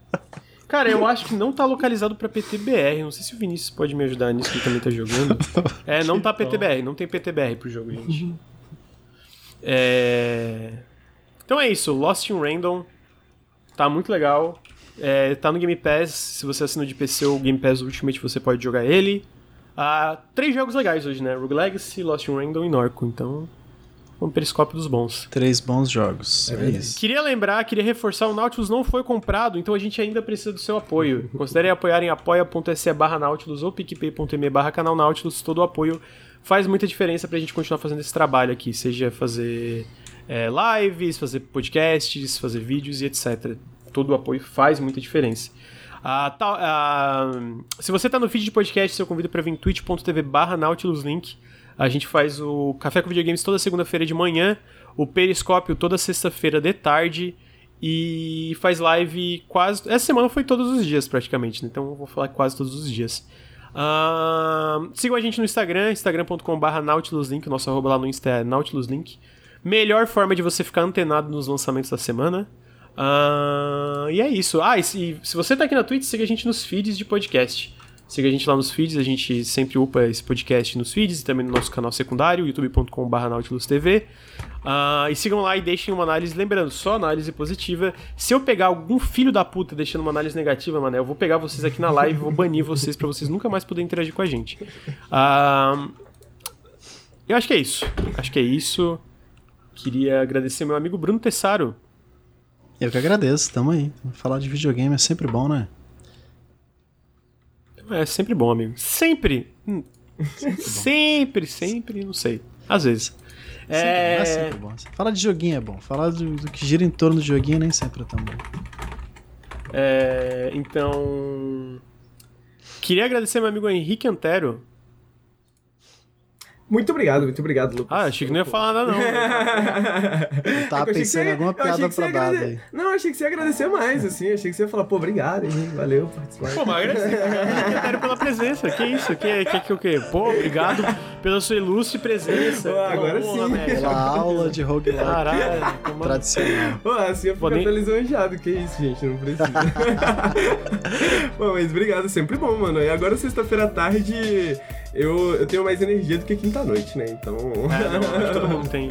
eu Sim, funciono melhor, eu funciono melhor na sexta-feira. Muita energia, não sei se a gente tem, mas a gente tem um pouquinho mais de energia, né? Então, sempre bom. Ah, queria agradecer o chat, muito obrigado pra todo mundo que tava aí. Queria agradecer quem está ouvindo no feed ou assistindo no, no Nautilus TV. Ah, muito obrigado, pessoal. É, e acho que é isso. O Periscópio número 80 fica por aqui. E até semana que vem. Tchau, tchau. Valeu!